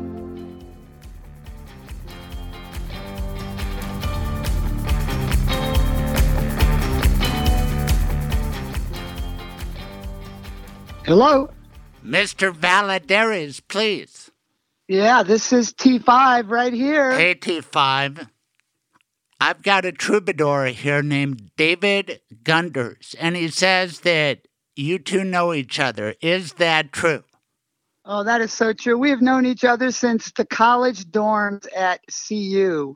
Many, many, many moons ago, we started playing music together and just hung together through all the years. It's incredible. And was it music that brought you together, or absolutely? Other- when, when we lived in the dorms, um, I had an acoustic guitar, and Dave lived two floors below me in the same room, and he had an acoustic guitar. And we would get together and just start playing for hours, and we'd have these other crazy guys. You know, we'd get like you know some beers or a bottle of Jack, and and just start uh, playing music. And other guys would be playing with pencils on cups and stuff. And we brought our two styles together. You know, I was a Beatles and uh, uh, just I had all my my groups and he had his, and, and we we we crossed a lot Wait, of lines. No, let also... me stop you there because I know about my troubadour. We've done over fifty shows together. We've taken countless walks. Is this a classic? You were the Beatles and he was the Rolling Stones. Not really. I mean, oh, okay. he, he we we both loved both groups, but but I tended to play a lot of Beatles songs, and you know, D- Dave brought in more things like. Uh, you know, he had his groups and I had mine. Like, like I probably brought in more Neil Young, and he brought in more uh, Simon and Garfunkel and Grateful Dead. And so, you know, between us and, and the concerts were just so incredible at CU during that time, whether they were in the field house or or, or the football field, the Folsom Stadium, and um, we it was just chock a block full, you know, with with wonderful music. And then you had like the B level groups like Taj Mahal and the Eagles even playing at Tulagi's on the hill. So it was just an incredible time for music, and uh, we just came together and and played, and then kind of went our separate ways after college, but not for long. And then I jumped into a band, you know, when I after I tried law school and graduate school, you know, for public administration, and and I just said no, no, no. You know, I went back and bought an electric guitar and jumped in the first band that would take me, which happened to be like a progressive country band, believe it or not. And and I changed. I kind of took over the band and started changing all the song styles pretty quickly. But can I um, just I, tell you, and I'm not a musician, but when you went uh, nah nah nah, I, I think uh-huh. that might work in a song. Right. Hey, hey, goodbye. Anyway, absolutely. So, well, so let right. me let me slow you down a little, T, because I want to back okay. up. One, right. David Gunders is right here, and he's got a smile on his face, but I'd like to start with the name game and see how well you know Dave Gunders and stop talking right. about these little bands like the Grateful Dead, the Rolling Stones, and the Beatles and start naming your bands and how you guys dominated the Boulder music scene and still are. But let's start with the name game because you guys are prolific okay. songwriters and you come up with titles all the time. But let's start with your fascinating name because up until this week, I only knew you as the Troubadours bandmate and good buddy right. T. He never Jeez. even said T5, and right. he never said Valladares, which is an incredible name. Talk right. about your name and uh, the royalty you come from. Okay, well, uh, well, in a nutshell, T5 was was a change of name that I got in college. My college roommate was a writer, and he would include his friends and all his, you know, get high psychedelic wild stories, and um, kind of like a John Lennon type writer. You know what I mean? He just really played with words a lot, which is something both Dave and I like to do a lot. And even I even make up lots of words in my songs. If I if I don't have a rhyme, I'll make it up. But anyway, anyway, he he had these these uh, stories, these short stories, and they would evolve over time. And eventually, like you know, I was this you know count, I was count numbers, and someone else was the Duke Duke of Roaches. And then later on, it became like Thomas the Fifth, Thomas Five, T Five, and then everyone in the dorm started calling me T Five. Is that your given name, Thomas? No, no, well, no, what it's not is at your all. given name? Can I ask? Yeah, my, my given I grew up I, I was born Roderick. So I was I was like Roddy, like Roddy McDowall, and then got to high school and became Rod, and, and I always hated that name. So I was happy to have a name change and probably got that hot rod crap thrown at you, right? Course, course, and and and, and you know, and and uh, you know, my parents couldn't stand that I changed my name, especially the name I changed it to. People would call up and say, "Hi, can I speak to T5?" And they'd go, Ugh. T5, someone on the phone for you. But but they came around and um but and, at least uh, you didn't change Valladares and no, uh, yeah, I looked it up yeah. and tell everybody just how historic a name that is. Well, Valladares or Valladares uh, comes from Pontevedra, Spain, which is right above Portugal. And so there are a lot of Portuguese with the name Valadares. In Spanish, it's got two L's. It's Valladares because the double L is like a Y. And um, they came over during colonial times and were actually merchants uh, in uh, Mexico. And then as they moved south, they saw that there was, you know, um, opportunity in in Central America, and they so they centered themselves in Guatemala, and that's where my dad and my mom are both from. My dad's father was an international lawyer practicing in New York City when uh, the uh, the stock market crashed. Okay, and he had he had one one partner who jumped out the window on a 42nd floor, and the other one ate his gun but my grandfather was a, a, young lawyer, like 35, with three young kids and a wife, living on Riverside Drive, the high life. And, and from the next day, he was like trying to sell encyclopedias in New Jersey. And so he hung out for about eight years and then said, This is not cutting it. So he moved back to Guatemala and became a lawyer, you know, opened up his practice there. And he practiced there and in Mexico City the rest of his life. So the, the are pretty prominent in Guatemala to, even to the point where I have uh, one of my father's first cousins, my uncle. He's he's been attorney general there a couple times, and that's a that's a a big plus and a big minus. You know what I mean? I, I just stay out of the politics in those third world countries because I have a hard enough time trying to swallow the four years we just went through and, and what's been going on Right. in this country, trying to bring it back together. Come on, people. Anyway, so so that's the Valladares uh, heritage there. And so, you know, I grew up, my dad was my my dad and his two other brothers that were born in New York City had dual citizenship, joined the US military when they were 18 or 19 and came to the States. Okay. Now, let's find out how much you know about Dave Gunders. What, Okay. what was his father's given name? And his father's still alive and doing great. What's his name? Gunders, uh, Gunders, and it was probably changed to Gunders from uh, I'm not sure Gunderson, and and um, his father was you know a victim of no, a no, it wasn't Gunderson. and he was. He did have to flee Munich. T- Troubadour, take over the story. T, it's right, time you learn our German name, which, which was Gunderheimer. Oh, Gunderheimer. Okay. Right. right. And have you met Henry? Do, oh yeah. Oh yeah. I know Henry. I've known Henry through the years.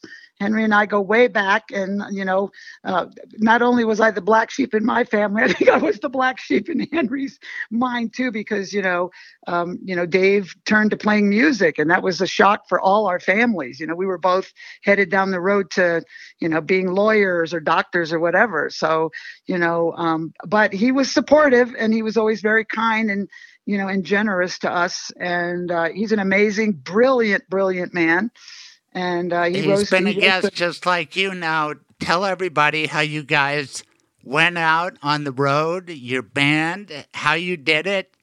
Tell us about your musical career.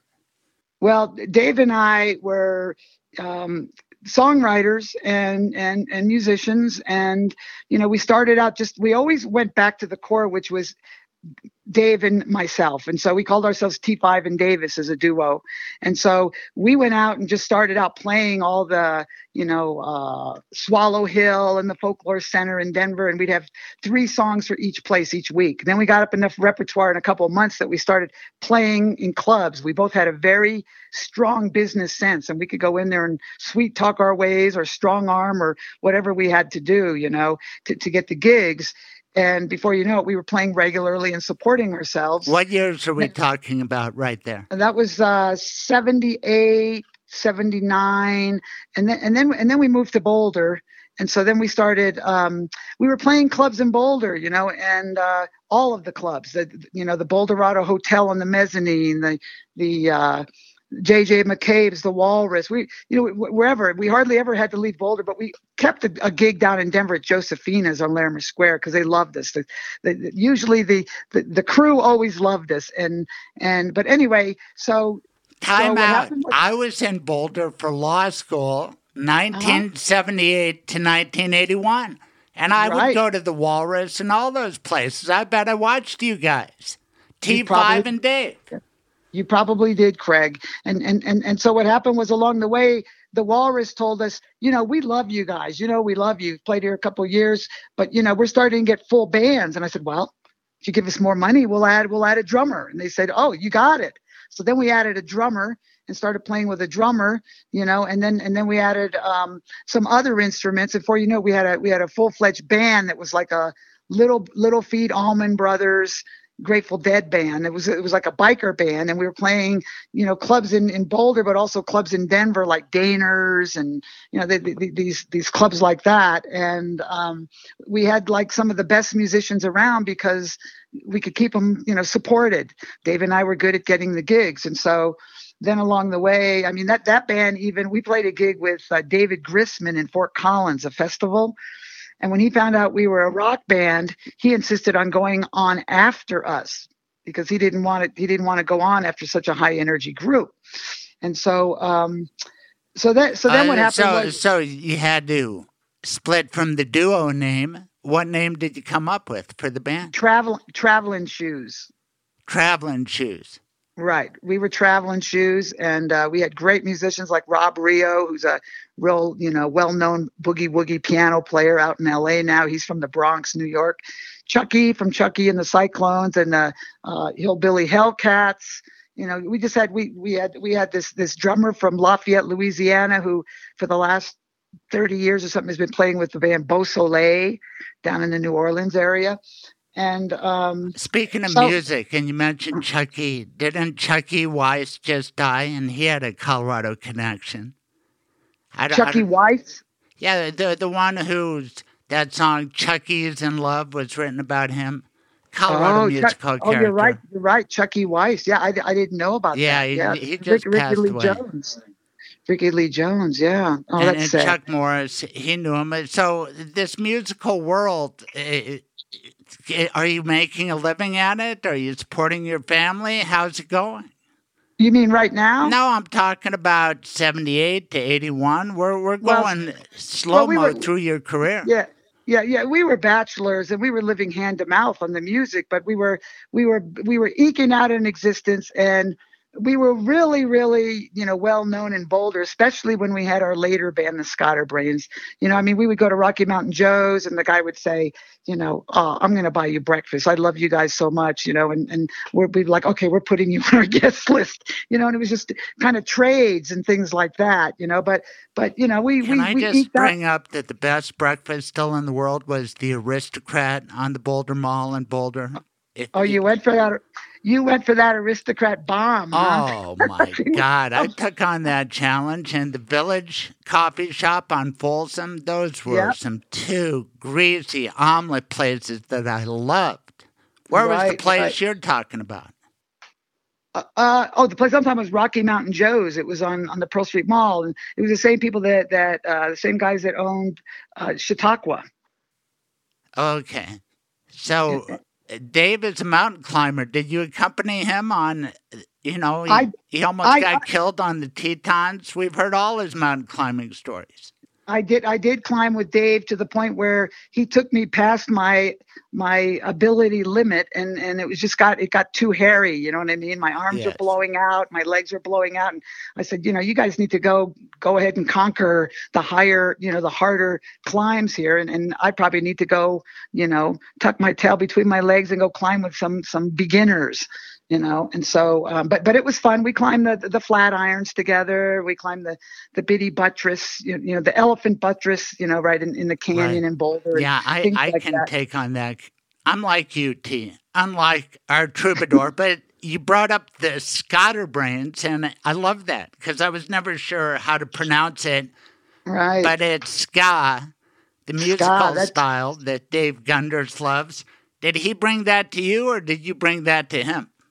No, uh, actually, um, we were playing in that band Traveling Shoes, and what and what happened was, you know, I was getting into like uh, punk music at the time, and and I was having like an identity crisis, I a musical crisis because music was just getting too perfected for me. Like with Steely Dan, they were hiring the best musicians and making them play the same thing 50 times, and then it was hard for them to tour because they couldn't find players that could, you know, play to their expectations and and so so uh, all of a sudden the Sex Pistols and the Ramones came out, and I love the Ramones from uh, Rockaway Beach, New York, and because they were silly and goofy, and they were like going all the way back to like you know the roots of rock and roll, and just playing three chord music and being silly. And uh, the Sex I want to Pistols, hold your hand. Yeah, yeah, yeah. Well, you know, rock a rock a rock a rock, away beach. I got da, da, da. And then you know, and they do like, uh, do you wanna dance? Da, da, da, da, da. You just really, really fast and, and three chord pounding, pounding chords. You know, like they they do uh, like a version of uh, California Sun. Remember that song? Well, she walks and she talks and she does and she does, and we're out there having fun in the warm California sun. Da da do do do do do do. Anyway, that Anyway, that, I'm going to post it. You know, you put it out there, and I'm going to Okay. post some Skatterbrain videos. Oh, and you guys fabulous. are sillier than the troubadour comes off on our show. His modern music is kind of deep and contemplative, but back then, my God, he was not only singing silly, he was dancing silly, and so were the rest Yeah. of you. What was up Yeah. with that? Well, well, uh, okay. I'm going to back up a minute because you asked me about who brought Scott or who. So, Yes. so Dave, Dave and I, um, I was getting into that other kind of music, and then later, like the Pretenders and Joe Jackson, and you know all those all those groups like that. And and there was this band coming through town that I had heard of, and they were called the English Beat. And there was a DJ in Boulder, um, EC Herb, that used to turn me on. She used to make me these cassette, you know, mixtapes with the latest music on them. And so Dave and I went down to a little club in North Denver that was like a a disco, but every once in a while they would have a touring band. We saw this band, Craig, the English Beat, and from the first note, we jumped right out of our seats, ran right up to the front, and danced the whole time. And we walked out of there saying, "We have to play this kind of music." So we went and we we broke up Traveling Shoes, that band. We knew all those guys would do well on their own or in other bands, and we went back to being a duo and started writing ska music. And so then we started adding, we added a drummer and we were just a three piece playing ska with no horns, no anything. Then we added a horn, the saxophone player. Okay, and then what and then, was it about ska? Was it that it gets people up and dancing and high energy and? It's it's all of that for me. For me, what what I love about ska is what you said before. It can be political, but it can also be completely silly, goofy, fun. It doesn't take itself so seriously. And I think that's very important. Okay. It's got a lightheartedness to it. People respond to it. And when you have a packed house sweating and just, you know, like just undulating up, down, back and forth, and joyously repeating the, the choruses, there's nothing better than that. That's transcendent, is what it is.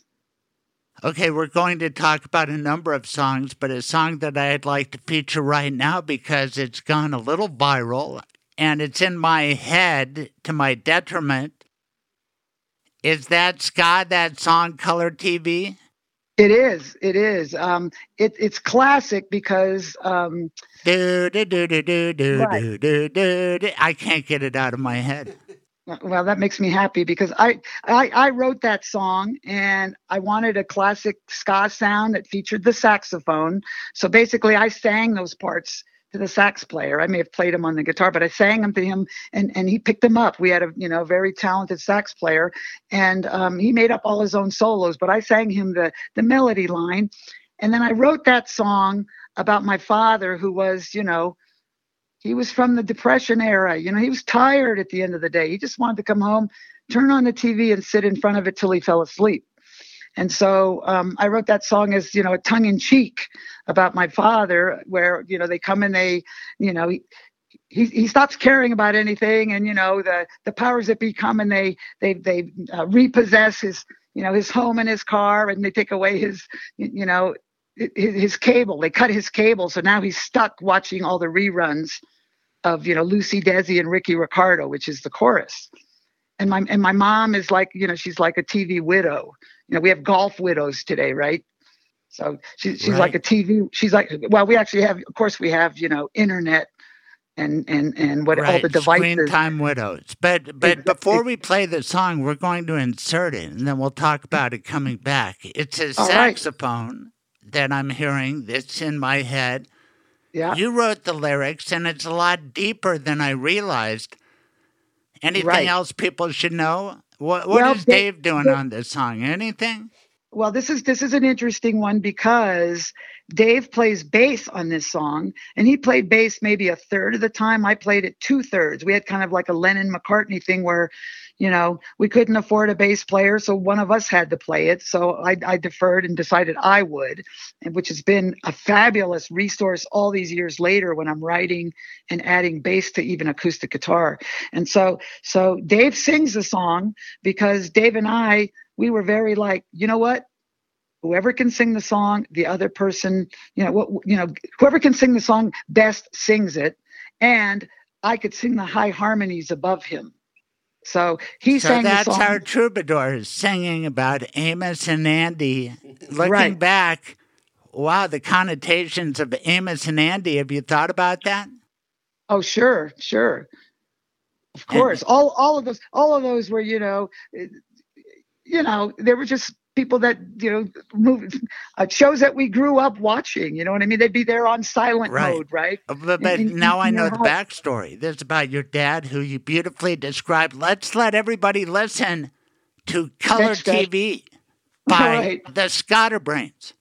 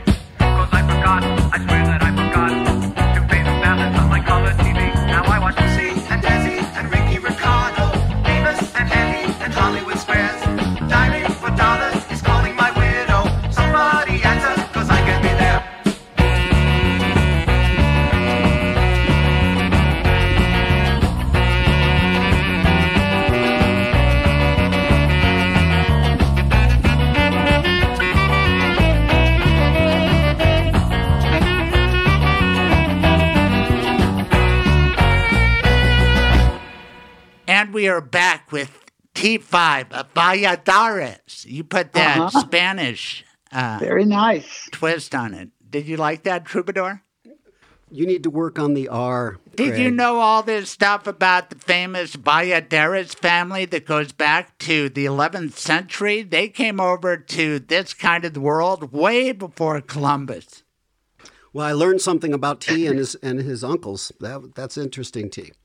Yeah. And then you guys were kind of involved in the Inquisition, or were you already in Central America?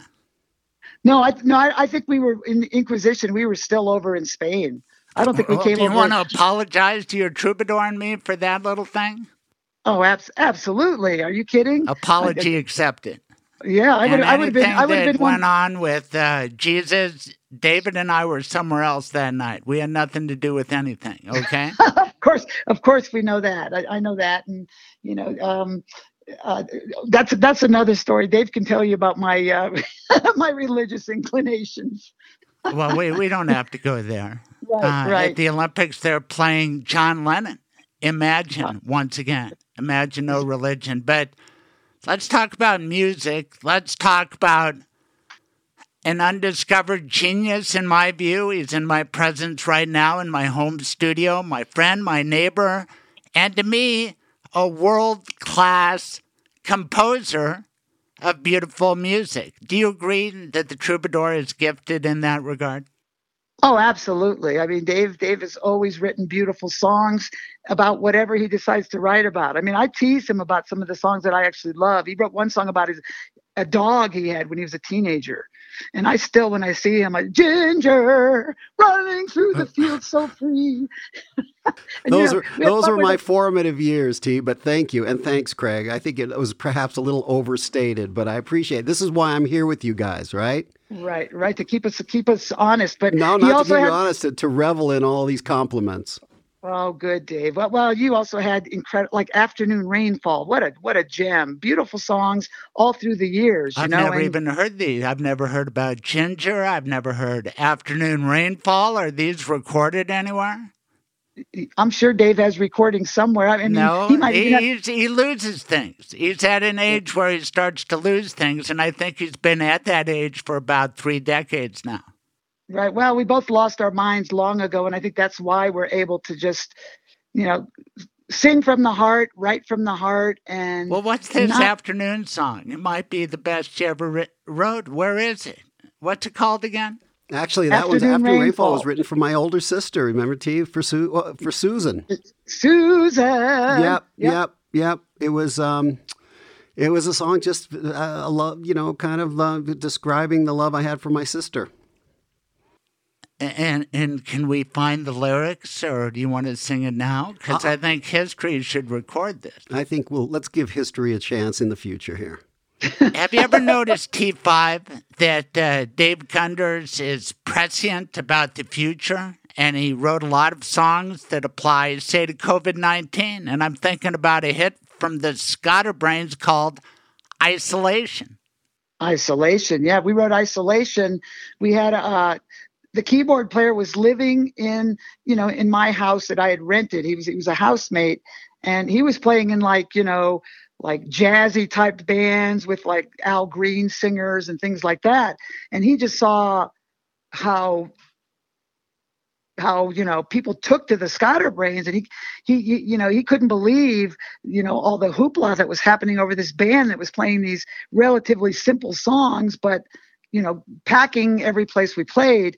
So he joined the band, and he was wonderful because he was like adding. Uh, he, he rounded everything out and added color and he was really good with his oberheim synthesizer well he came down one day and he goes you know guys i have this i have this little groove here and and I, I do, do you want to do something with it and so right away dave and i we just started writing lyrics right there both of us and together and we came up with this incredible song isolation and and you know it, it's like it's so much both of us that it's it's hard to even tell you who wrote what lines and what parts. But but we uh, you know again it was one of those ones where you know I sang the high part. You know what I mean? And and it came out it came out beautiful, a beautiful song. And um, what were you guys thinking about? How do you write a song together? Well, you come up with a theme and then one of one of you starts it's just like lennon mccartney or any songwriting duo you, you come up with a theme and someone says you know isolation is it the modern way? And someone else says oh silent negation we live it with it day to day. Indecision you know where am i supposed to go? Double vision dividing the things we know. Sitting here in my room someone else is staring at the full moon. Voices inside me keep on saying break out break out gotta break away from my isolation. See what I mean? And so, so it, it, it's if you are lucky, you will meet someone in your lifetime that has that kind of, you know, um, synergy with you. But how does know? it work? Who has final authority on the lyrics? Oh, both of us. Both of us. We we were both we were both just so accepting and trusting. And see that that's the whole deal with songwriting for me to this day you know, when I write a song, I'm like a painter. I'm throwing all the shit on the canvas, you know, and I want to see what sticks. And then I take it and I massage it, I rearrange it. Whereas I think a lot of people, they throw stuff down and they keep erasing it and throwing it away, you know, writer's block or whatever. And and they don't allow themselves to get past what what my wife is an artist, you know, an incredible uh, magical realism painter, and she says everything has to go pa- past the ugly stage.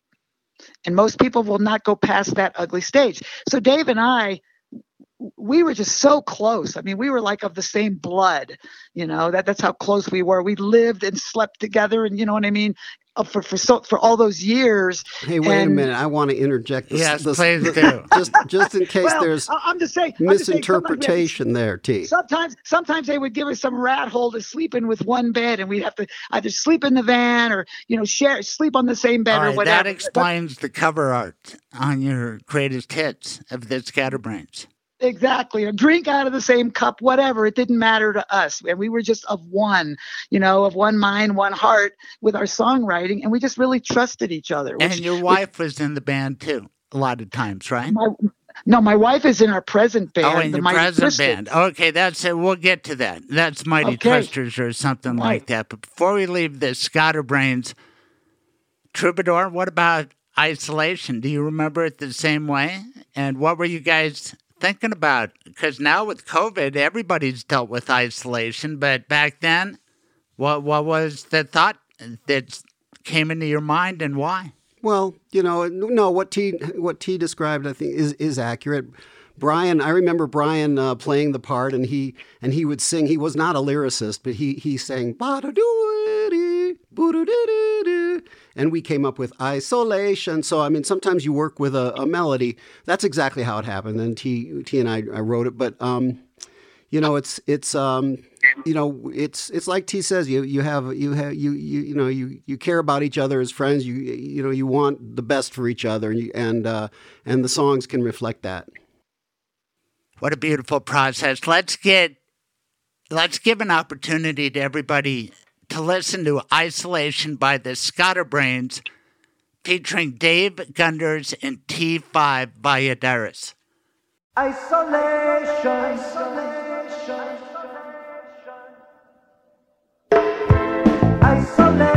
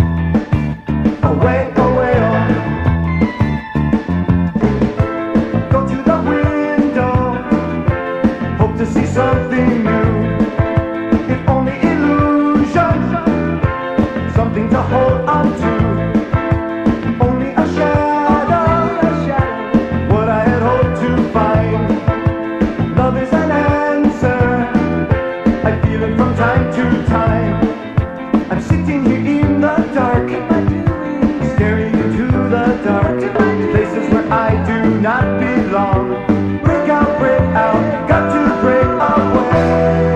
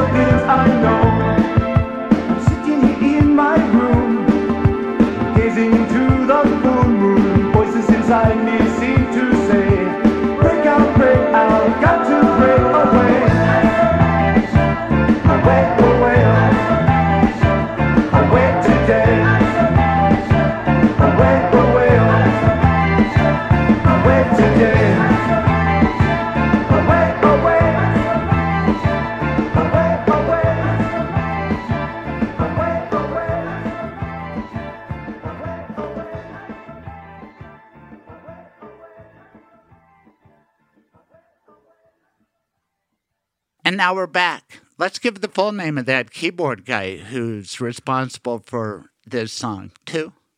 Yeah, that, that, that is Brian Martin, who lives in LA. Actually, actually, Brian lives in Long Beach, California. Hey T, give a shout out to all the other to our original members of the band, and then also the the kind of the second the other guys who came in.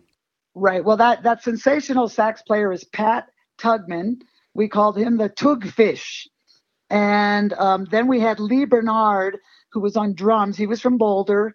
And then when we moved to Boston, we uh, we got another drummer, um, uh, Seth, and um, Seth Burkhart, and um, Seth Bur- Seth yeah. Burkhart, who who later became like a, a, a you know a great jazz drummer. And uh, let's see, then we had uh, in in Boulder we had Mitch Weiner on drums also, and uh, Steve Sirotkin, who has a, a recording studio up in the mountains outside of Boulder. Which musicians along the way really made it big? Somebody in your band or on the stage with you? Tell us uh, people who we might recognize. You know what? We're one of those bands of undiscovered talent, I would say. That's, You know, that's something be- because uh, when you play festivals and stuff, say, "Oh wow!" Because as you mentioned, you played a lot of the venues where you know the Eagles and others trot, and you guys still are doing it. I'm just wondering, who do you think is the best undiscovered musician? Is it a guy like this keyboard man? Well, of course, of course, uh, I would say undiscovered, undiscovered. Well, of course, Dave and myself. That's you it. know, and and, and I'd, I'd I'd have to say that from those bands, but the earlier bands they had their modicum of success. Chuck Hughes from that was in Traveling Shoes, you know, he's had he's you know he tours all over you know the world in a in a in a rockabilly band, and Rob Rio he gets flown to Europe to play boogie woogie festivals, you know, in Germany and you know places like that, and and and so so those guys have had their their measure of success. Now you're talking. Now let's talk about the best venue that you would consider. And let me start with the Troubadour because he's strangely silent, and I can tell Yeah. T-Five is not shy. I'm going to hit you with the lightning docket, okay? All right. If you had one place to play, where would it be? Are you talking realistically? Uh, uh, uh, Everybody wants to play Red Rocks.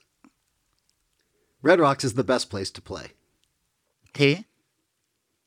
Well, not having played Red Rocks, for me, probably the best place we ever played was the Blue Note in Boulder. That's what I'm talking about. Where you guys played, where you could go Right. back in time. You know what? Let's not uh let's not get ahead of ourselves because the Skatterbrains couldn't last forever. And uh let's talk about the subsequent bands that you formed and got gigs with. Right. Well, after the Skatterbrains, um, uh, basically Dave went to you know went and got his MBA, and I went and got my teaching certificate. He started his own uh, um, business, and I became a school teacher in Boulder. And so I would always um, play music with the kids, and I would hook up with the you know with the music teacher and say, you know what, I'm a rock and roll musician, and if you want to use me, please do. And so I ended up with a, fortunately, with a couple of music teachers that maybe like about eight or nine times we put on music productions. And so I formed a, I formed uh, bands to back up the kids. So 85 kids would be dressed up from Elvis, Beatles through disco and singing and dancing. And I would put together the band. And so Dave was always part of the bands. And so the first band was, it was kind of a surf musical. And so we called the band Hang T and, and, and the Surf Dogs. And so we became Hang T and the Surf Dogs in the schools. But then eventually people started hiring us for parties. So then we then we, when we kept going and, and, and we started playing parties and bar mitzvahs and bas mitzvahs and and weddings and things like that. We changed our names to I changed the name of the band to the Mighty Twisters, and that's who we are at present. We've been the Mighty Twisters now for, geez, I don't know, twenty years, Dave. Sounds about right. Do you get to do all the naming of the bands, T? Well, by default. I'm just going to leave it at that. You know, it's it's kind of like you know, Dave plays in a couple of other bands. Everyone in the band plays in other bands. I play as a single. I play as a duo with my wife. So so this is basically considered my band. I have to do all the work for it. The other guys kind of show up you know they they dave brings the pa he does a lot of the you know heavy lifting and but everyone everyone you know does their role in the band Uh, everyone in our I band i can sings. see your role now. You're a take Right. charge guy, and that's cool. Right. And people can check out social media. There's Skatterbrains with the K in it, and then uh, Mighty Twisters. What other groups could they look up and find you guys in? Well, they might look up traveling shoes. Um, it, someone may have put something on there from way back when. Um, of course, they can look up, you know, Dave Gunders if they want to look at all his CDs. Mine, T-Five Valladares. I have 11 CDs, solo CDs. You know, I don't do the whole band thing. I'd say I'm a little ADHD, and I just want to get it over with and move on to the next album. And so, um, but but the band plays quite a few of both of our songs. You know, we're always bringing in a couple of songs almost every gig that we play between the two of us. So it keeps it fresh, exciting. It keeps everyone on their toes. And you never know what's going to happen. You know what I mean? Right. quite often, Just like color happens. TV catches fire in South America, the World Wide Web. It's amazing, isn't it? Especially for music. one person um, there's a there's a site called ska alrededor del mundo it means like ska around the world right or ska across the world and and someone on that site he he he uh, messengered me the other day and he said you know i've been listening i've been listening to the Skatterbrains for quite a few years and i'm the one that you know um, posted that video on there. He posted that video and it had like 230 views or 300 views. Nice. it's now it's now you know knocking on 45,000 in like 8 or 9 days so you know for us you know that's not you know millions viral but but it's it's what we call it a mini viral. And it's very exciting to just have some re- someone recognize you you know what i mean? And I, we've got like you know a thousand shares and 4000 likes and hearts and all that. And and, you and take just pleasure in the fact that I still got do do do do do do do still going through my head. Yeah wonderful that's that's the whole point that's the whole point of a hook right is the hook has to has feel like getting up and dancing. Okay, now you're good at answering the questions, unlike the troubadour. So I'm going to let you go first. Who's the best dancer between you and him? Oh boy, that's that's a tough. You know what? I'll let the audience decide that. They can they can they can check out Color TV on YouTube or I'm So Shy or Sometimes You Hurt Me or any of the songs we have on there, and uh, they can decide for themselves. We both are crazy dancers. We love it. People tell me I have a little Latino thing, which is natural. It's in my blood, and um, we both like to go wild and have fun and sweat and just you know be part of part of I think David has some of that Jewish Kazatsky from you know the old country in him, right? Where he starts kicking out his legs, crazy Oh, yeah. moves. I, it's like MMA before its time. Has he ever hit you with his feet? Uh, not with his feet, with his uh, with his uh, with his uh, Guitar. racket racket playing paddleball. Yeah, he- he's not that a- coordinated. Anyway, because he's a lefty. But but but we have a I have a story for you if, if we have time. Sure. Uh, the Skatterbrains were playing in Scituate, Massachusetts, right outside of Boston, and we were doing a version of. Um, we we came back from break, and Dave was lost. He wasn't there, and. Um, and we were playing our version of 96 Tears, was, which was a very interesting, punky but not fast punky. It was it was like a reggae punky you version. can find of- that on Facebook or YouTube. I, I watched it. Ah, yes, you can. Right. Well, okay. We were playing that our version of 96 Tears, and Dave wasn't around, and the band was right into the groove, solidly into the groove, going, he's going to show up at any minute. Well, he comes, grabs the mic, and climbs up in the rafters of the place, and goes goes across the rafters singing the song, and the crowd went nuts. Right, because the song is about somebody dripping tears on top of another person, and that guy's down, but he's going to get on top of her, and she's going to be crying or something like that. Do I have it right? Keep it clean. Keep it clean, Craig.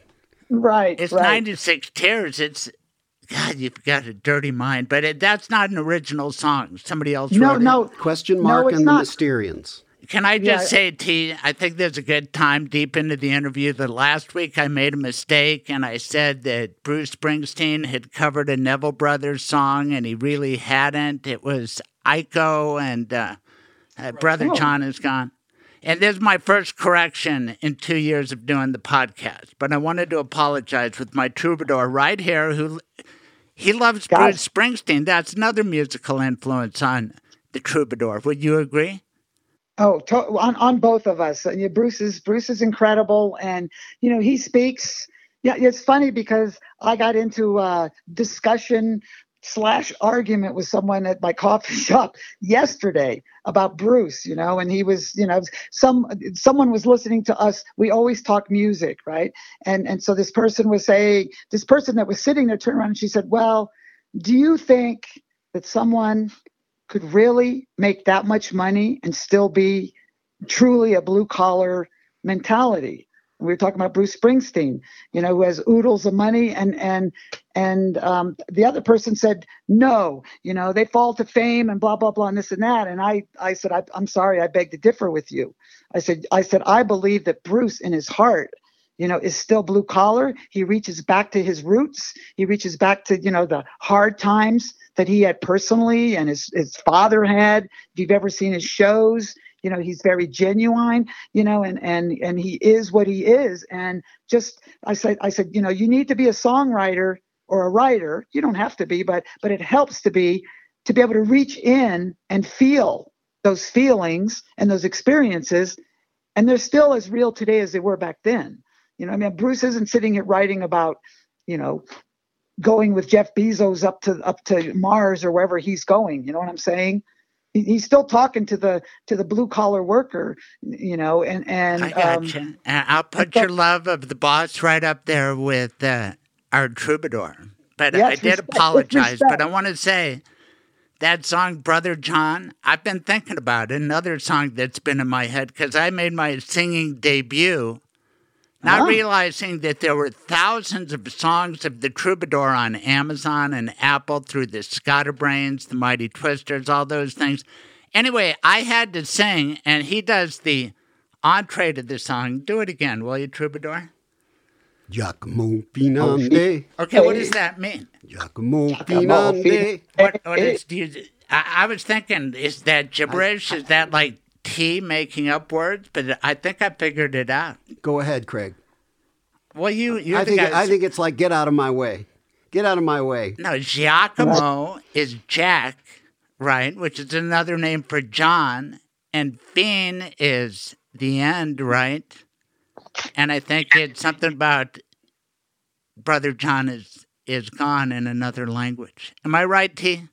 Uh, you're probably right. You know, they're the wild Tchoupitoulas, right? And those, those they they have their, Yes, they covered it. their Indian and and their uh, their their Cajun roots down there, and they have their own. They have their own patois. Right, but while we're on the subject of Brother John, is there another song that predates that that we all know singing about Brother John? Not Darren Neville or Cyril Neville's song, the Neville Brothers song. Wow. Frere is Jacques, Frere Oh, is oh, you're Jacques. right. That's Brother John. That's right. That's right. And then when you sing Giacomo Finande. Anyway, that's my musical contribution. Back to you guys. All right, That's- let's talk about touring. Tell us about being a musical tour. That sounds like such a great life. What was the most memorable tour of your band career so far? Well, the Skatterbrains, you know, the the the, uh, the traveling shoes would go up and play Breckenridge, and we'd get this, you know, they'd give us this really falling apart house to live in, but we were able to ski every day and play music at night, and that was that was wonderful. Who's great- better skier? Oh, Dave by far. Dave, Dave has taught. Dave taught me how to ski pretty much, and and but um, but the greatest was the Skatterbrains. We spent one summer in the Boston area, and one week we were on Nantucket Island. The next week we were in Martha's Vineyard, and the next week we were in um, Newport, Rhode Island. and we got in with the businessmen we are. We got in with the local windsurfing um, companies there, stores, and we said, you know, hey, you know, we'll we'll uh, if you give us a discount, we'll we'll put up one of your sales on our, as our backdrop. Well, the guy came and saw us and loved us, and he said, I have a store here, and I have a store in New in in Newport, and you can have free windsurfing all summer. So Oh so my we were gosh, what a summer! What I appreciated was T. T was a tough negotiator with the bar managers, and uh, so so so T had him right into the contract that we could have lobster or anything we wanted at night. So we were eating we were eating just the best fresh seafood. Yeah. right. Are you a good negotiator, T? Oh yeah. Oh, it's the Guatemalan in me. I've been that. My parents sent me to live with my grandparents for six months when I was five years old by myself, and they didn't speak a word of English. It was the best thing they ever did for me in my life by far. I came back bilingual, but but it was also like my grand my grandmother. She would say to me, "Oh, mijito, you know, my little child." She goes, she goes, "Here, here's a nickel. Here's cinco centavos.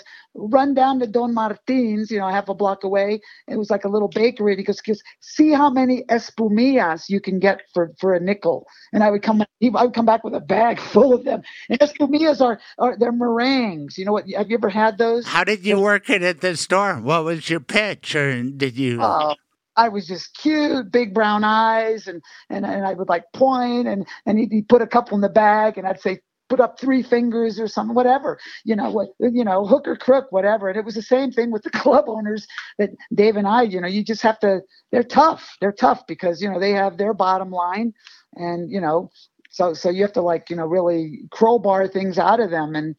And um, I don't speak any Spanish, but was the end of your negotiation uno más? Yeah, right. Uno más, otra, otra, you know, or una más, right? And so I'd come back, and and so that, that that's that's a fond memory I have. And so and then I lived in um, um, Madrid, Spain, for two and a half years. It was the same thing. Nobody pays, you know, full price. You go to Mexico and someone's trying to sell you, you know, whatever, a serape or whatever, or, or you know, eh, you know, and they say, you know, a hundred hundred dollars. It's like, yeah, yeah, let's try twenty dollars. He goes, no, no, no, no, seventy five. It's like, you know, I really, I'm not willing to spend more than twenty. Okay, fifty. Now you now you got some. And you now I want to go to Madrid. You know what Madrid and Denver have in common? what's that? Exact same latitude. Oh, Yeah. Well, why don't you pipe in? You're you're sitting there like a potted plant. Do you want to ask T some questions? Um, I think I know. I think nothing comes to mind right now. All right, he's I'm my buddy ask- for forty years, Okay, I'm going to ask you a question, and then T will fifty years. contradict you. Okay. Your favorite ever live performance with T-Five Valladares.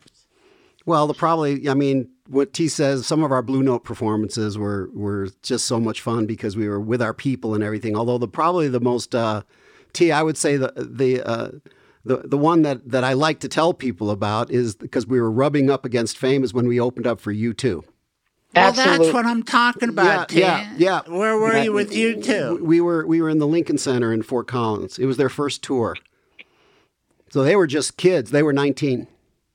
right, right. It was their that first. I- Is Blue Note the right answer, T? Uh, well, Blue Note for live. We said that before for for all over clubs, but I agree with Dave. The greatest experience was, you know, opening for U2 and having their crowd there cheering us on. They loved us, and it was great because I I I was at uh, the Clash concert. Dave and I were at the Clash concert, and we wanted to open for the Clash at Red Rocks, but but at the time the Denver promoters would not look at the Boulder bands, at least not for these gigs, and so they picked they picked uh, like a rockabilly band, but the rockabilly band the, the crowd thought they were posers you know they didn't they didn't think they were genuine and they pelted them off the stage within like two songs and dave and i looked at each other said, maybe we don't want to be on that stage right now but but we would have we would have killed there because because because the english beat and the specials the two you know biggest uh, ska bands in england along with madness they opened regularly for the clash Did and that's you, why did you ever encounter a hostile crowd? What was the worst crowd you ever had? Well, we had we had a neo-Nazi in one of one of the bars, and he came up and started, uh, you know, insulting Dave. Was Dave this on the East Coast tour? I've heard this Yeah, story. It was. It, it was. It was when we were living there. It was actually in the town we lived in, in Scituate. And so, and so, um, what happened was, you know, Dave said, "Are you talking to me?" And the guy goes, "Blah blah blah blah blah." And Dave threw off his guitar and leaped on the guy, and there was an instant riot. And we were all out there, including Dave's first wife. You know what I mean? And everyone April. was fighting. And and and so and so and so the club manager at the end, he was like. Uh, he was like, "You guys are never playing here again." I said, "Oh yeah, I'm calling the police right now and filing charges." And he goes, "No, you can't do that. My license is, you know, is, is close to suspension." So he, he, he goes, he goes, oh, "What can I do?" I said, "I said you can bring us back here for a couple more gigs, is what you can do." And so he did. And um, but it was, but it was that was the worst. Usually people were really kind to us when we had our our biker our bike our, our biker band. Those bikers would, would protect us. What was your biker band? That was the traveling shoes. And Oh, I once didn't know it's a biker band. well, well, I, I call it a biker band because the bikers really love Lynyrd Skynyrd and Grateful Dead and Right. Allman Brothers and all of that, and, and and that's what you know. We had blues; they loved the blues, and, and so we just we just had that kind of um, uh, music, and you know, a lot of other crowds loved us. But we like another thing would happen is we would play the Pioneer up in Nederland, and you know that was a lot of blue collar construction worker types that would come in, and and there was almost never a night that we played there that there wasn't a fight at the end of the night that would break into like a brawl. But but luckily, I mean, I got hit once by a beer bottle that they were throwing at somebody else. But for the most part, um, you know, we didn't we didn't have much. We weren't involved of the in trade. I mean, it, now, Right. how how many times would you say you've taken the stage with our troubadour? Wow. Oh my gosh. Well, that, that's hard to say. I mean, we would play, you know, we would play, you know, anywhere between two and six nights a week. We did that for uh, how many years, Dave?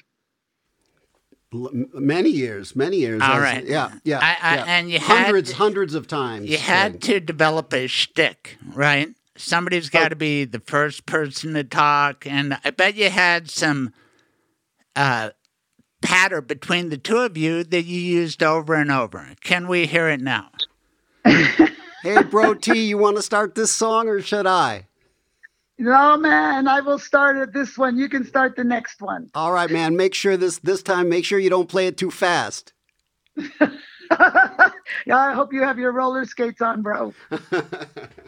And off you would go. I knew it. And a new audience every time, but I bet you had your fans who would follow you around and Oh, we definitely, we definitely who, did. who was your most dedicated group of fans?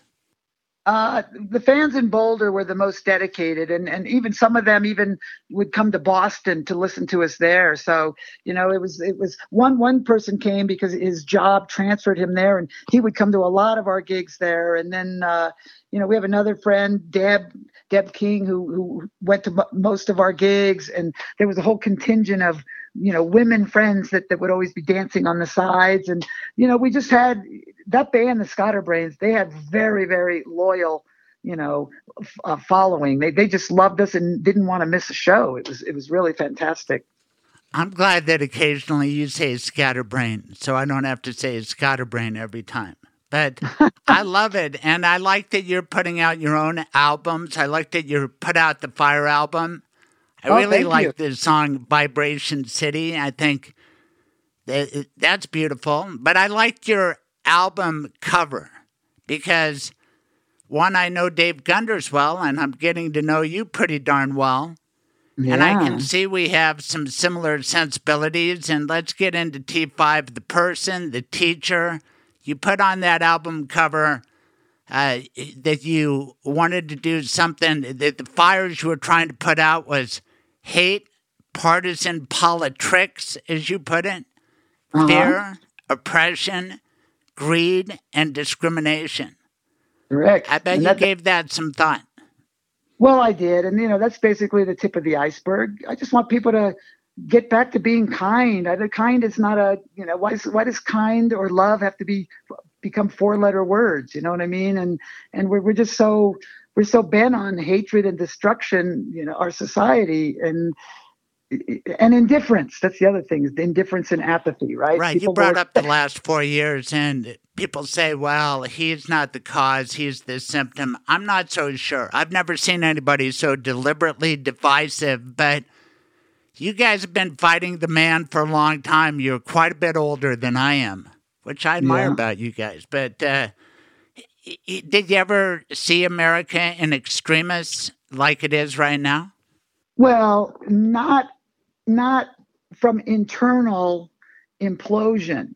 You know, of course, we lived through through Vietnam, and we were out there demonstrating that war. So that was that. Of course, that was you know, that was hell. You know, that right. to go through. My dad was a military man. I was a war demonstrator. So you can imagine what I had to live through through through that. You know what I mean? And sure.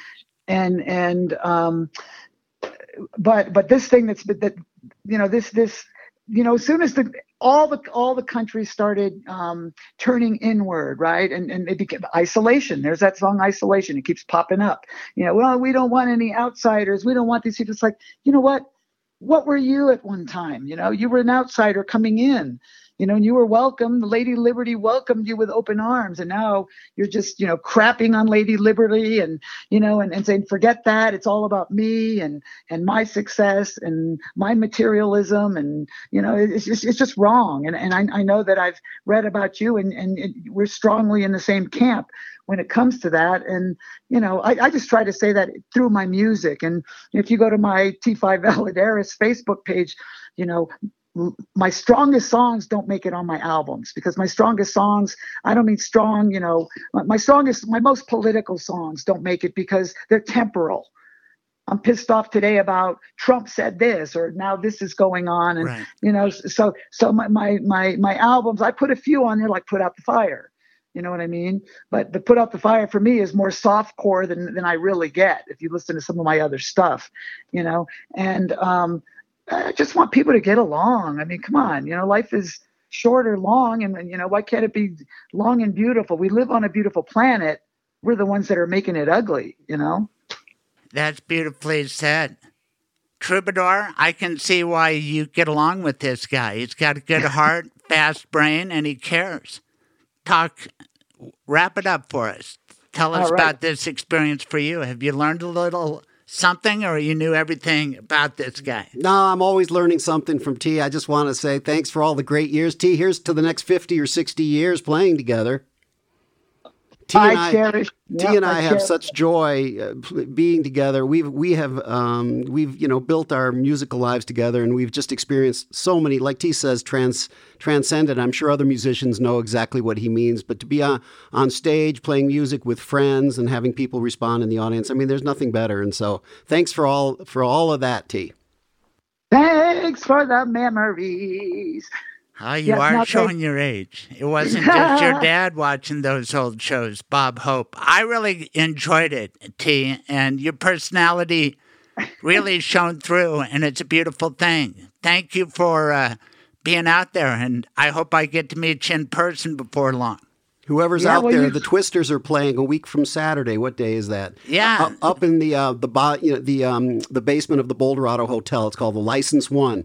A week from this Saturday. What's that right, date? That's, that's July, July the thirtieth. Okay. No, July thirty first. July thirty first. Uh, it's the License One from nine to twelve. Come on out, bring your friends, and don't. That's in Boulder, and don't forget to bring your dancing shoes. Right, we're going to turn up the energy for this one. You kids, we, I'll tell we you. Will, we will be doing, Craig, we will be doing color TV. We worked it up. And who's playing the clarinet? I'm playing. I'm playing the saxophone on my lead oh, guitar. I mean the saxophone, right? there, the, now you did it again. Do do do do do do do do do do do do. T, what a pleasure. I hope okay. I'm. I'd like to see you in Boulder. Okay. Wonderful. And, and Craig, you keep doing what you're doing. I really admire when I read your little, when I read your uh, oh, biography you. thing. And uh, I really admire you. We need people like you that are willing to say what they believe and to say what's going wrong, what's going right. You know what I mean? And not just just you know be become whitewashed like every like so many people and just accept I think You know? we need more guys like the Troubadour who are oblivious to the news and write songs about the moon, the stars, a river, a tree, a There's that concept called too. love. I think Yep. he benefits from being oblivious. Have you noticed that about him through the years? well, he, he he wears a good mask. Let, us put it that way. But no, he's he's Dave is very deep when you get to when you get under that. So you know, um, he's just he's just uh, he's a great person, is what it is. I know. You know? We're lucky He to doesn't- have him in our lives. Thank T, you, brothers. thanks. Thank you. Bye. It's hot in here. Did that toaster catch on fire? It wasn't that. You choked on that bite of burnt bagel. Why is everything all red? The heat is unbearable. Where am I? Excuse me, Your Dishonor. May I step in on behalf of my client? Mr. Silverman, proceed. Tell me one redeeming good thing your client did. He was a faithful listener to my radio show. Not good enough. He had decency and compassion for his family. He did end of life planning with Michael Bailey. The Michael Bailey? That is kind to your loved ones. That is smart and way too decent for this place. Your client can go. And what about me, Your Despicableness? Why should I? Michael Bailey is my lawyer, too. Go on then. Get out of here.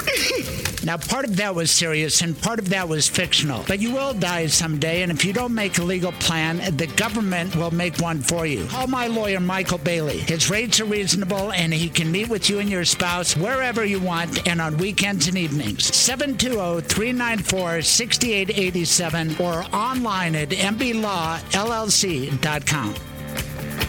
Now back to the Craig Silverman Show. And while what a show, thanks for joining me. I hope you enjoyed it. Thanks to my guest, Dylan Roberts. Good luck in your run for state senate, Carole Malezija. Wow, we had experiences together, and we just had another one on my podcast. Thanks to my troubadour. And I understand about T now. That guy's got a gift for music and for gab. I hope you enjoyed this show. I did. Till next time, bye bye. Thank you for listening. Tune in live every Saturday morning, 9 to noon Mountain Time. Visit thecraigsilvermanshow.com for the podcast, blog, and more. Be sure to subscribe on all major podcasting platforms to be updated when new episodes are available. This has been The Craig Silverman Show.